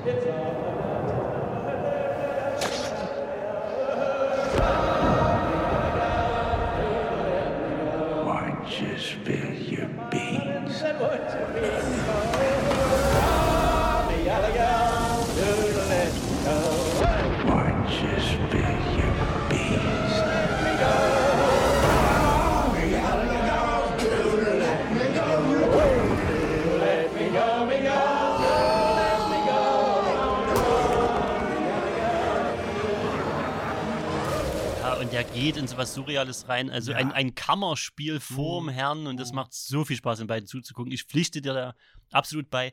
Dementsprechend gespannt bin ich aufs dritte Werk ähm, von ihm, wo er dann äh, zumindest so die Stardom-Grenzen nochmal total bricht. Also äh, wahnsinnig viele namhafte Darsteller jetzt ähm, in The Northman, also wo er so eine Art wo er sich so ins Wikinger-Setting, wenn ich das mal so sagen darf, dann drin ist. Und ein skandinavisches Setting, der Skarsgård ist auch mit dabei, Nicole Kidman ist dabei.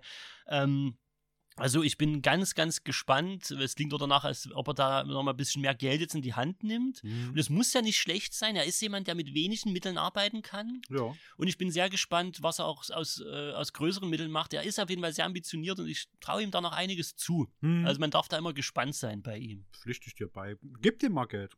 Warum nicht? Kann was Gutes rauskommen. Genau. Ja, ich denke, wir haben zu Genüge empfohlen, Hm. jetzt, wenn es um den modernen Horror geht. Ja. Lass uns in die Vergangenheit zurückgehen Okay. und in eine Pause. Eine Pause. Bis gleich. I'd always put a guttural spin on the Freddy voice and, and kind of pinched it back in my throat.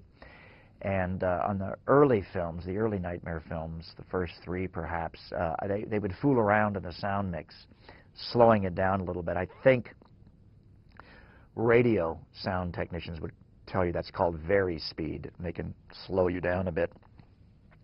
Gives you a little more bass in your voice. And uh, all I remembered as an actor in the uh, early Nightmare films was I don't want the very speed to make me sound artificial or robotic. And so I began to do the Freddy voice faster. And then when they applied the very speed technique in post production, it would come out normal. So if I said, uh, Welcome to prime time, bitch! Ha! It would come out on the feature film, Welcome to prime time, bitch! Ha! It would slow down naturally with just that hint, that just that taste of very speed on it. So that's sort of all you'll ever want to know about the Freddy voice, I imagine. Wir gehen zurück in die 80er Jahre und zwar ins Mhm. Jahr 1982, USA, The Thing. Ein John Carpenter-Film, der auf einer Novelle basiert. Und zwar heißt diese Who Goes There, ist aus dem Jahre 1938. Die Novelle ist auch bekannt als Frozen Hell. Und das ist interessant, Mhm. weil sehr viel später, erst vor ein paar Jahren, entdeckte man, äh, dass die Novelle aus noch ein paar mehr Kapiteln äh, tatsächlich sich zusammensetzt, die bei den bisherigen Verfilmungen überhaupt nicht als Grundlage genommen werden konnten. Ähm, das wird jetzt mit einer Neuverfilmung tatsächlich erst pass passieren, die in ein paar Jahren kommt. Ähm, wir aber, ja, wir sind bei The Thing und der basiert eben auf Who Goes There. Genau. Und da gab es die erste Verfilmung 1951, Mhm. The Thing from Another World. Es gibt ein Prequel noch von 2011, das was so ein bisschen vor den Ereignissen des 82ers äh, einsetzt. Der ist okay, sage ich mal, ist auch weitestgehend so ein bisschen wie der wie der Carpenter, aber äh, fällt schon sehr ab in Sachen Atmosphäre und vor allem auch äh, Creature Design. Ja, der einzig wahre, ich weiß nicht, wie dir, wie dir das geht, Stefan, der Doch. einzig wahre ist für mich der 82er von Carpenter. Ja, das ist ein Film, den ich immer wieder reinhaue. Kurz mal, äh, wo- worum es geht. Der spielt im Winter 1982 und da entdeckt ein zwölfköpfiges Wissenschaftlerteam in einer entlegenen Forschungsstation am Südpol einen Außerirdischen, also einen Wrack und auch einen Außerirdischen, der über 100.000 Jahre im Schnee begraben war. Und als er aufgetaut ist, tritt der Alien in immer wieder neuer Gestalt auf, verbreitet Panik unter den Forschern und wird schließlich einer von ihnen. So der Klappentext. Na? Das Ding aus einer anderen Welt, außerhalb äh, von unserer, mit der ja, gemeinen Mimikfähigkeit, so andere Lebensformen bis zu einem gewissen Punkt nachzuahmen, würde ich mal sagen. Ne? Das stimmt. Ich habe ihn übrigens, um so ein bisschen den, den Kaffeesatzbezug zu bringen, das letzte Mal, als es möglich war, zu einem Halloween-Abend hier geguckt. Das Oh ja, müsste stimmt, vor zwei Jahren gewesen sein. Das stimmt, da haben wir es zu Halloween geschaut, ja. Da haben wir das hier nochmal geschaut. Das war dann bestimmt meine dritte, vierte Sichtung des Mhm. Films. Ähm, hat auch in der Runde sehr viel Spaß gemacht und Ja. Atmosphäre erzeugt. Ähm, Kurt Russell hier ähm, in der Hauptrolle Mhm. der, ja, der eine sehr schöne, der sehr, sehr schönen Charakter hier gibt, ähm, der schon so ein bisschen sehr kriesgrämig ist und äh, seinen Whisky verfallen. ähm, aber man muss sagen, ähm, die Chemie und die Auseinandersetzung mit den anderen macht es natürlich hier in dem Film. Ja. Wenn man ein Alien hat, wie du es gerade gesagt hast, was andere im Prinzip imitiert und man kommt in eine Situation, keiner traut dem anderen mehr. Mhm. Äh, man versucht irgendwie eine Lösung zu finden, um aus dieser Misere rauszukommen. Und erstmal dieses, dieses ganze Szenario, diese ganze Schneewelt, ja, diese, diese Eiswüste ist natürlich schon mal eine geile Grundlage für einen Horrorfilm. Ja, und dort können natürlich auch Sachen lauern, die dort 100.000 Jahre im Eis schon begraben liegen. Na? Und äh, das ist A, unerforschtes Gelände und B, ist das natürlich auch weit fernab von, ich fahre mal in die nächste Stadt und hole Hilfe. Da kommt, glaube ich, noch ein Schneesturm auf, was die Leute sowieso noch von der Außenwelt ein bisschen abschneidet. Und du bist dort allein mit dem Ding, so, was im Film aber auch ganz gut ist, weil die sich ja auch irgendwann entschließen, das dürfen wir nicht in die Welt rauslassen. Ja, So, wenn das jeden nachahmen kann. Na, ähm, ja. haben halt eben innerhalb ähm, dieser totalen Weite eigentlich dann dieses, diese klaustrophobische Enge in dieser Forschungsstation, ja, stimmt, die ist ziemlich vollgestellt. Ja. Ähm, wo eigentlich keiner mehr weiß, was hier so genau passiert. Ja, Mhm. man versucht zu sezieren, man versucht ähm, dem Ganzen äh, rational Herr zu werden. Mhm. Ähm, als man, und das ist das, äh, ja, das die erste Übeltäterei äh, des Aliens, dieses auf die Huskies, auf die Schlittenhunde da äh, überspringt. Oh, ja.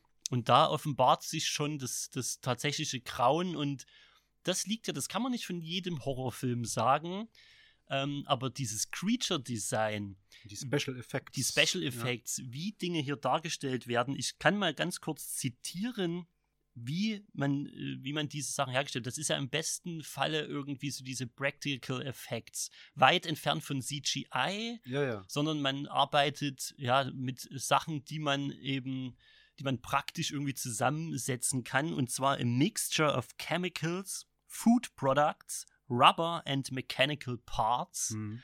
zu einem bombastischen Ekel, Genau. zu einem Körperkrauen, ja, Ja. aller, ähm, jetzt komme ich, das ist furchtbar, jetzt komme ich gerade nicht auf den Namen. Du meinst bestimmt Cronenberg. Ich mag, genau, Ja. genau, sehr schön. Äh, Cro- Cronenbergs Body Horror, ja, so, das, Ja. das erinnert mich immer so ein bisschen daran. Und es ist auch tatsächlich so, die hatten ein Budget von 15 Millionen Mhm. und ähm, allein, es waren 200.000 anfangs angesetzt Dollar für diese Practical Effects. Und es waren am Ende 1,5 Millionen alleine von diesen 15 Millionen, die in diese Effekte reingingen. Und das hat sich gelohnt. Das Ja. hat sich gelohnt. Das stammt aus einer Zeit, wo CGI noch gar keine fassbare Alternative ist.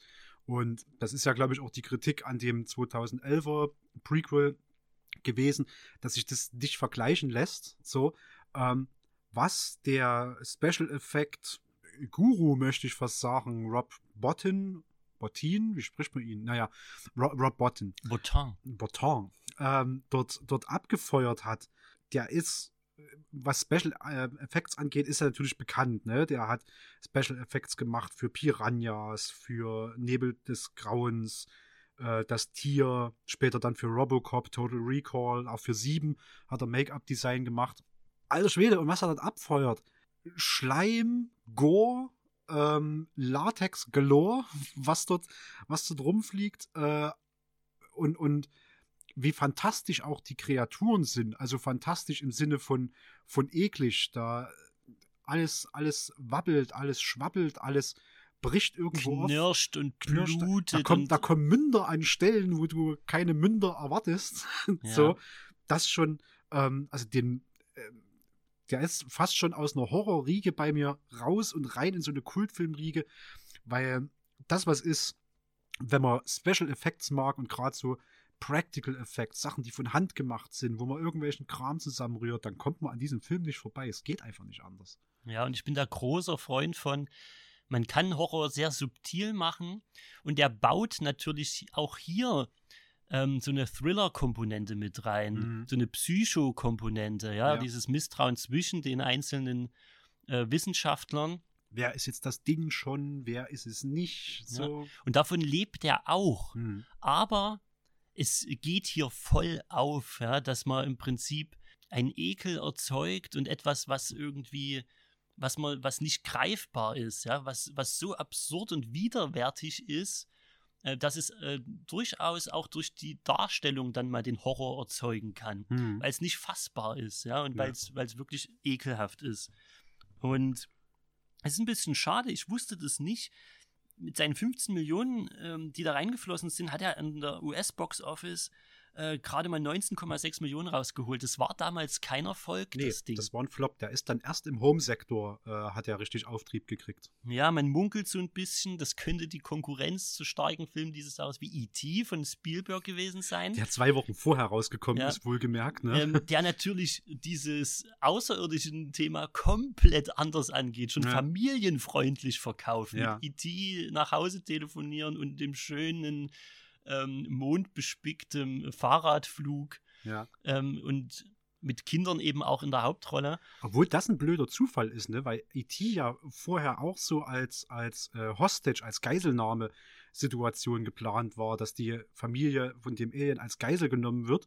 Na, dann kommt er raus, dann ist es so ein freundliches Familiending mit dem, mit dem freundlichen Außerirdischen von nebenan. Schnitt, zwei Wochen später kommt das Ding aus einer anderen Welt und das ist nur das völlige Gegenteil davon. Ja. Man kann auch im ganzen Film ja nicht mit dem Ding mal irgendwie kommunizieren, reden. Ähm, was ich übrigens super toll finde und äh, wo ich mir sch- schon jetzt immer so einen Rant zum, zum Prequel verkneifen muss, weil was es gut macht, ist, dass man es nicht erklärt.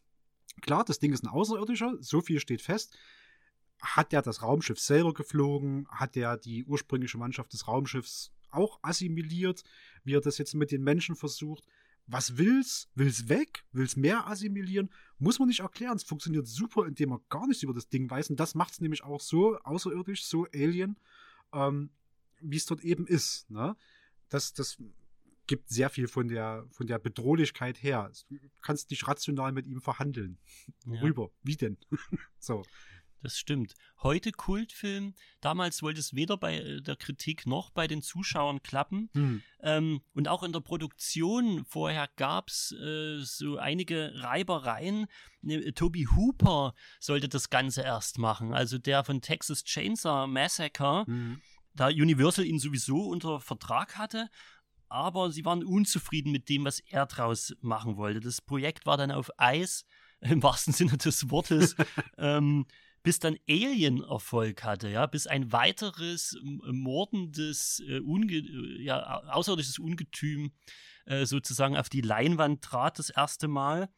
Und dann war dann auch Carpenter eben an Bord, obwohl er selbst ein sehr großer Fan von dem Howard Hawks, äh, von der Howard Hawks Adaption, eben den 51er war. Hm. Ähm, in Halloween macht er da auch kleine, so eine kleine Hommage, da läuft im Fernsehen dann irgendwie dieser Film eben Ach. auch. Ah. Und ähm, er hat eigentlich gesagt, man könnte diesen Film nicht nochmal toppen oder diese Umsetzung, die eigentlich nur, nur sehr lose äh, sich am, an der Novelle bedient hat. Das finde ich interessant, dass du das sagst, weil der 51er, ich habe mir den auch mal nebenher gegeben, aber ich muss zugeben, so ein bisschen auf dem Second Screen nebenher, weil der wirklich so 50er Jahre Yes America, also die, die Forschungsstation, die locker zur Hälfte mit Soldaten dort vollgepackt ist, die sind natürlich überlegen, die haben immer einen flapsigen Spruch so auf den Lippen und, und, und wissen immer irgendwie sofort Bescheid, da entsteht gar keine richtige Bedrohung und auch das Monster ist dort nicht besonders, naja, bedrohlich. Und The Thing ist eigentlich, mh, ich bin in der Regel kein großer Fan von Remakes. Die sind in meiner Wahrnehmung fast immer irgendwie doof gewesen. Und The Thing ist aber ein Paradebeispiel, wo ein, wo ein Remake äh, das Original, finde ich, massiv übertrumpft. So. Na, von daher relativ ironisch, dass, dass Carpenter das gar nicht so mochte. Ja, und es lag sicherlich dran, dass es im klassischen Sinne gar kein Remake war. Ich hatte ja gerade gesagt, der 51er, der ähm, ist wirklich sehr lose irgendwie an der Vorlage dran. Hm. Und Carpenter ist eben sehr, sehr nah an der ganzen Geschichte. ja. Ja, und ähm, das macht vielleicht dann auch den Reiz aus. Und ja, was dann später folgte, dann durch die TV, durch die Videoauswertung, wo sich das Ganze nochmal etabliert und rumgesprochen hat, es folgten Comic-Interpretationen, Hörspiele zu dem Ganzen, äh, Videospiele natürlich auch Mhm. und Brettspiele. Also das, das hat nochmal richtige Kreise gezogen und oh, hat ja, dann, stimmt, jetzt wo du es sagst, ich habe äh, irgendwo ein Computerspiel gesehen, das heißt Distrust, ähm, wo du auch in so einer, so einer schneeverschneiten Basis rumrennst und dir gegenseitig irgendwann nicht mehr trauen kannst. Interessant, ja, ja, stimmt. Aber gibt's Mhm. vieles, ja. Und ich bin wirklich sehr gespannt, auch wenn ich wie du skeptisch bin, äh, was Remakes und Neuinterpretationen, Reboots und was Hollywood noch so alles hervorbringt, ähm, dem Ganzen gegenüber skeptisch bin, weil eben diese, was die jetzt noch gefunden haben an zusätzlichem Material, diese Novelle eigentlich fast Mhm. zu einem Roman macht und ähm, dem Ganzen eigentlich noch mehr Fleisch gibt. Ich habe das Ganze jetzt nicht gelesen. Ich weiß nicht, was er noch erklärt, ob das überhaupt wirklich zuträglich ist. Mhm. Ähm, aber ich bin gespannt. Äh, Plumhouse, äh, eine Produktionsfirma, die doch bisher auch sehr gute Produktionen gemacht hat, ähm, hat sich dem Ganzen angenommen. Und wir können äh, gespannt sein, was, glaube ich, in den nächsten ein, zwei Jahren da noch auf uns zukommt. Ah, da bist du bei mir immer ein bisschen an der falschen Adresse. Also ich habe wirklich so, so, so einen kleinen Hass gegen Remakes, weil, äh, beziehungsweise noch Erweiterungen des Stoffs. Weil in meiner Filmhistorie kommt das ganz oft vor, dass ich und gerade die äh, Ursprungstrilogie von Star Wars, also was jetzt 4, 5 und 6 ist, ja, ähm, hat was, hat zum Beispiel was gemacht, um mal den kleinen Exkurs dahin zu machen, bloß dass ihr so ein bisschen wisst, wie ich da aufgestellt bin. Die haben dort so Sachen gedroppt. Euer Vater hat in den Klonkriegen gekämpft und was weiß ich, so, so, so ein Zeug. Und dann wird es nicht weiter erklärt. Und ich finde es geil, wenn das den Fans überlassen wird, ähm, da was rein zu interpretieren und Fanfiction zu, zu schreiben und sowas. Ich hasse das, das möchte ich auch so hart sagen. ich hasse das, wenn das übererklärt wird. Ich finde das unnötig. Mhm. Ähm, deswegen bin ich auch, äh, den habe ich auch nicht gesehen. Vielleicht hole ich den irgendwann mal nach, aber ihr merkt schon, ich gehe da mit so einem, so einem Grundmisstrauen ran. Gerade bei dem Prequel von 2011, das erklärt ja im Prinzip die Vorgänge, die in der norwegischen Forschungsstation dann stattgefunden haben, von der das Ding quasi rüberkommt auf die amerikanische, die im 82er spielt. Ich finde, das muss man nicht erklären. so, äh, die Forschungsstation ist im 82er abgebrannt. Die entdecken dort drin äh, eine ganz, ganz grässlich zugerichtete Leiche. Und ich habe dann immer ein bisschen Angst, dass Leute das in der falschen Reihenfolge gucken, dass die dann das Prequel gucken und dann den Film und dann bei dem geilen Film sagen, ja, weiß ich da aber alles schon, was jetzt als nächstes passiert. Und dann denke ich immer so, äh, ich, unnötig, müsst ihr nie machen. Aber das ist mein, meine Meinung dazu. Ich, Ähm, ich finde das völlig verständlich, Stefan. Ich bin Mhm. immer so der Meinung, ähm, mir, mir macht, also ein, eine misslungene In- Neuinterpretation, Remake, was auch immer, ähm, macht das Original nicht schlechter. mhm. Bestenfalls kann es dem einen neuen Twist geben. Ich weiß, dass das bei in Hollywood ganz oft nicht passiert, Mhm. aber ich finde es auch völlig okay, weil du musst ja so sehen, die meisten Geschichtsstoffe, auch wenn sie jetzt nicht auf was Konkreten basieren, sind nur Variationen von Mhm. anderen Sachen. Mhm. Das ist im Horrorbereich wie in der Komödie so. Ähm, und ich finde es nicht verkehrt, wenn sich ein, ein Drehbuchautor oder ein Regisseur sagt, irgendwie, das ist, warum soll ich mir jetzt was Eigenes ausdenken? Das ist ein guter Stoff und ich habe da, glaube ich, noch ne, was Eigenes dazu zu erzählen. Weil ähm, es hätte ja genauso gut vielleicht tatsächlich Toby Hooper am Ende seine Version, wir wissen ja nicht, äh, was er daraus gemacht hätte. Mhm. Das könnte ja genauso gut koexistieren und es wären zwei gute Filme. Es wäre eine Carpenter-Variante, die cool ist und eine, eine, eine Hooper-Variante, die cool ist. Und ich, ich weiß eben auch, dass es diese Gegenbeispiele gibt, die geglückt sind. Mhm. Und Suspiria zum Beispiel ist für mich so ein Fall, ja, wo Argento mit ganz anderen äh, Bildern, mit einer ganz anderen Bildsprache, mit einer ganz anderen Herangehensweise gearbeitet hat als Giordano, heißt er, glaube ich, der italienische Regisseur, der das Suspiria-Remake gemacht hat. Mhm. Es ist die, die gleiche Prämisse, aber es sind zwei ganz andere Filme. Und ich äh, finde es okay, wenn sich andere an diesen Stoff ranwagen. Da müssen wir dann auch einfach mal sagen, da wird vielleicht ein Stück ähm, unserer, unserer Nostalgie aufgerissen, so. Mhm. Aber es, es, es macht es deswegen nicht schlechter. Also das Original zumindest nicht. Wenn, na, weißt du, was ich meine? Ja, jetzt, jetzt stehe ich natürlich wie ein Arsch da, deswegen lass mal, lass mal in der Mitte begegnen. Ähm, nichts gegen Remakes an sich. Ne? Wie gesagt, The Fink zeigt ja, dass das super funktionieren kann. Mein Punkt war eher, lass das Übererklären weg. Lass dieses Unbedingt. da noch eine Zusatzinfo und da noch eine Zusatzinfo. Ich will das nicht wissen. Ich will mir selber da ein Bild drüber machen oder vielleicht eben nicht, weil das macht's ja so geil bei The Thing. Ähm, dass sie eben nicht weiß, was das Ding will. Wenn man jetzt so groß und breit erklärt wird, keine Ahnung, dass das eigentlich ein Farmer ist und das einfach ein bisschen missverstanden und dass du dem beikommen kannst, wenn du ihm, keine Ahnung, rotes Licht entgegenhältst und dann hätte er sich beruhigt. Ich will so einen Quatsch nie wissen. Lasst Ja. sowas weg. Also von daher, ja, ballert Remake, Remakes raus. Jedes Remake ist eine Chance, irgendwas gut zu machen, auch wenn ich erstmal murren werde. Immer wenn es heißt Remake. Es triggert mich. Ähm, aber bitte, bitte, bitte, bitte erklärt das nicht über. Das ist absolut unnötig. Macht es nicht. So, Ich glaube, da sind wir uns auf jeden Fall einig. Gerade dem Horrorgenre äh, tut Übererklären nicht gut. Mhm.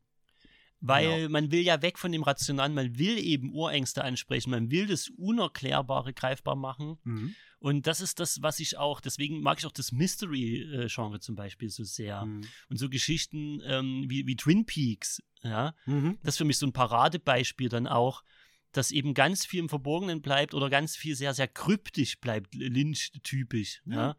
Ähm, und das macht eben den Reiz aus. Mhm. Der Mensch erklärt sich sowieso schon viel zu vieles und leitet sich alles her. Und dann ist die Spannung raus. Ja. Dann wissen wir ja, wie es ist. Ja, der unendliche Kosmos macht uns vielleicht so viel Angst ähm, und schafft so viel Respekt, weil wir eben nicht, noch, noch nicht genau wissen, wie hier alles funktioniert. Cosmic Horror, genau.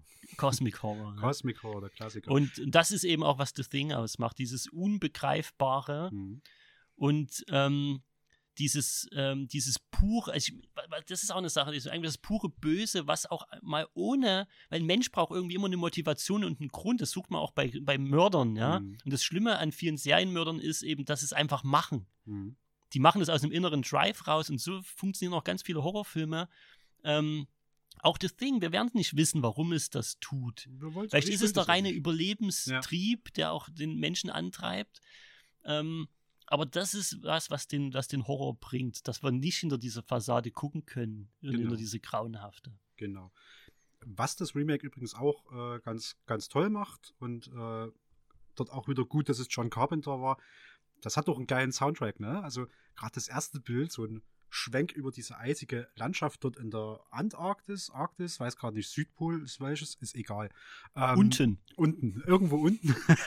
so ein Schwenk drüber und dann so ein, so ein ganz subtiler Score. Dim, dim.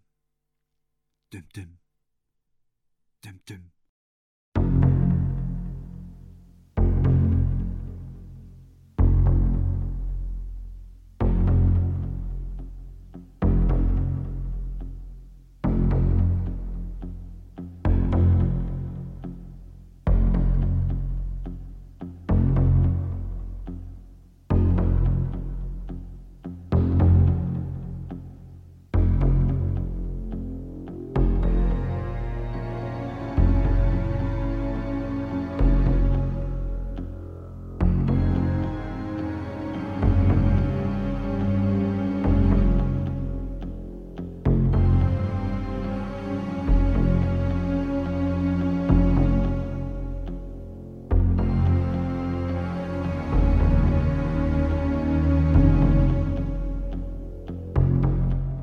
So ganz leichtes sind die noch Zeugs hinterher, aber überhaupt nicht aufdringlich. Ansonsten einfach bloß so ein herzschlagmäßiges Dim Dim. Großartig. Und das kommt doch ein paar Mal vor und jedes Mal bist du so, uh, was passiert denn jetzt gleich? So, ah, nice. Gut, dass es Carpenter gemacht hat. Schön. Und auch dieser Film hat so ein Crescendo, ich habe ja schon gesagt, dass Slowburn immer gut funktioniert, Mhm. ähm, weil der Wahnsinn sich breit macht. Ja. weil auch der Zuschauer am Ende eigentlich äh, immer hinters Licht geführt wird. Er misstraut natürlich auch dem Hauptcharakter. Mhm. Ähm, und das ist ja auch so was. Man will ja zumindest zu einem, zu einer Person irgendwie eine Bindung aufbauen. Man will ja seine Emotionen irgendwo hinhängen. Und natürlich hängt man die dann auch an Kurt Russell. Ja, aber auch weil es ein geiler Typ ist. Einfach auch, weil es ein geiler Typ ist, weil er uns halt, weil der Film den auch so aufbaut. Ja. Aber auch wir sind uns am Ende gar nicht mehr so sicher, ob wir diesen, die, dem Ganzen noch trauen können. Und das, auch das macht's aus, ja, dass es irgendwann, dass alle so dem Wahnsinn verfallen, sich beschuldigen und, und es unklar ist, äh, äh, zu, zu was genau das Ding eben imstande ist, dass sich daraus auch der, der Horror ergibt, bis zu einem äh, ja, infernalen Finale. Genau. Und es ist ja auch legitim, dass die sich nicht trauen. Ne? Das ist eine zwölfköpfige Mannschaft. Äh, und selbst nachdem die sich ein bisschen reduziert hat, ist die noch groß genug, dass du nicht immer jeden äh, on-screen nachverfolgen kannst. Manche sind mal verschwunden, mal rennt einer dort lang, der sah aus wie der, aber sicher sein kann man nicht. Und deswegen weiß man auch als Zuschauer noch gar nicht, in wem sich das Ding eingenistet hat. Ja. Also, ähm, genau, da kommt noch eine Paranoia-Komponente mit rein. Und ansonsten ähm, kann man den auch einfach mal gucken für dieses grandiose Kreaturendesign. Ich weiß nicht, wo man sich solche Ideen herholt. Es ist super eklig. Ja. Es, es ist eines der Paradebeispiele, wenn man irgendwie äh, gutes Figuren- oder Kreaturendesign ähm, nennen will. Mhm. Wie gesagt, Kronenberg fällt mir da auch noch ein. Es gibt da den einen oder die anderen, Reg anderen Regisseure, die das auch heute noch sehr schön machen. Ja. Ähm, zum Glück trotz allem CGI. Muss ja auch sagen, CGI ist auch teuer. Äh, macht für mich in Marvel-Film und Co. absolut Sinn. Ähm, ist beim Horror für mich nie zweckdienlich gewesen. Wirklich Mhm. nie. Mhm. Ich kann keinen Horrorfilm nennen, auch aus der neueren Zeit, wo ich sage, ähm, Blutfontänen und Co. aus dem, aus dem PC sind besser als eine gutes angerührtes Suppe. Nee. Ja, das muss man einfach sagen. Es macht immer mehr Spaß oder erzeugt, also je nachdem, wenn man, ob man jetzt beim Fansblätter ist, ähm, à la äh, Peter Jackson, äh, äh, sein Frühwerk, oder im, im, im wirklichen, wirklichen Horror, sag ich mal in Anführungszeichen, Ja. ist einfach immer besser. Natürlich, natürlich. Aber du, jetzt, jetzt sind wir warm geredet, ne? Habe ich den Eindruck. Und Jetzt hören wir schon wieder auf fast. Ja, haben wir uns heute wieder kurz gefasst, oder? kurz wir- gefasst, das war ne? mehr so ein Summary. Ich bin Ähm, ja mal gespannt, was besser ankommt, ne? Ob wir lange reden, so, wenn wir uns warm gelaufen haben, dann irgendwie noch eine Stunde quatschen oder ob so ein kürzeres Format geiler ist. Aber mal schauen. Das kommt sicherlich auch auf die Filme an. Ich meine, äh, bei unserem Phantomkommando, da musste es einfach mal raus. Das stimmt. Ähm, und das muss der Hörer annehmen oder auch nicht. Das, äh, das liegt natürlich an euch. Ja. Und äh, lasst uns doch unbedingt äh, gerne wissen, wir wollen dieses Format in der Form gerne fortsetzen. Wir haben noch so einige Filme auf dem Plan. Ja. Das waren natürlich nicht die einzigen äh, äh, Horrorfilme, die uns bisher in, in Schrecken versetzt haben, über die, Mhm. über die wir gerne sprechen wollen. Aber es wäre auch sehr interessant zu erfahren, ähm, wo eure Favorites sind. Was sind eure Horrorlieblinge? Was sind eure Meilensteine? Mhm. die für euch atmosphärisch funktionieren. Lasst es uns äh, gerne wissen. Vielleicht werden wir auch noch eine kleine Umfrage dazu starten. Und das wären ja auch potenzielle Picks, die wir vielleicht auch dann, wenn auch uns die zusagen, ähm, hier im Podcast besprechen können. Ja. Und interessant wäre auch, äh, ja, wie wir es gerade schon gesagt haben, lieber wie heute mal so zwei, drei sammeln und lieber ein bisschen kürzer besprechen oder mal einschnappen und mal richtig, äh, bis, bis wir alle Infos rausgepresst haben und nichts mehr übrig ist, außer eine wabblige Hülle. So, mal schauen. Ich würde es auf jeden Fall davon abhängig machen, wie Hm. sehr ich irgendwie diesem Film auch Ja, ähm, das eh. Das mich verpflichtet fühle. Ich mache ich mach keinen extra Lehrgang, um den Film zu kommentieren, Mhm. aber äh, vielleicht äh, sind es genau die, die äh, unsere Hörer raussuchen, wo man sowieso eine Menge drüber zu berichten hat. Ja. Mhm. Also lasst uns da gerne ein Feedback da. Ja, und wir hoffen, in, was diese Folge betrifft, dass wir euch da entweder was schmackhaft machen konnten Mhm. oder vielleicht auch einer, einen eurer Lieblingsfilme hier besprochen haben und äh, dass ihr da bei Spaß hattet. Und ansonsten, Stefan, mir bleibt dann eigentlich nichts anderes übrig, äh, als mich äh, zu verabschieden. Äh, vielen Dank für das äh, tolle Gespräch wieder. Ich hatte viel Dankeschön. Spaß. Ebenso. Und äh, ja, liebe Leute, dann würde ich sagen, bis bald, hört mal wieder rein und äh, bis demnächst. Macht's gut und Ciao. eins, zwei, Freddy Freddy kommt kommt vorbei. Drei, vier, steht schon vor deiner Tür. Fünf, sechs, ich weiß nicht, wie es weitergeht hier. keine Ahnung. Irgendwas mit einer Hexe. oder so. Faded out.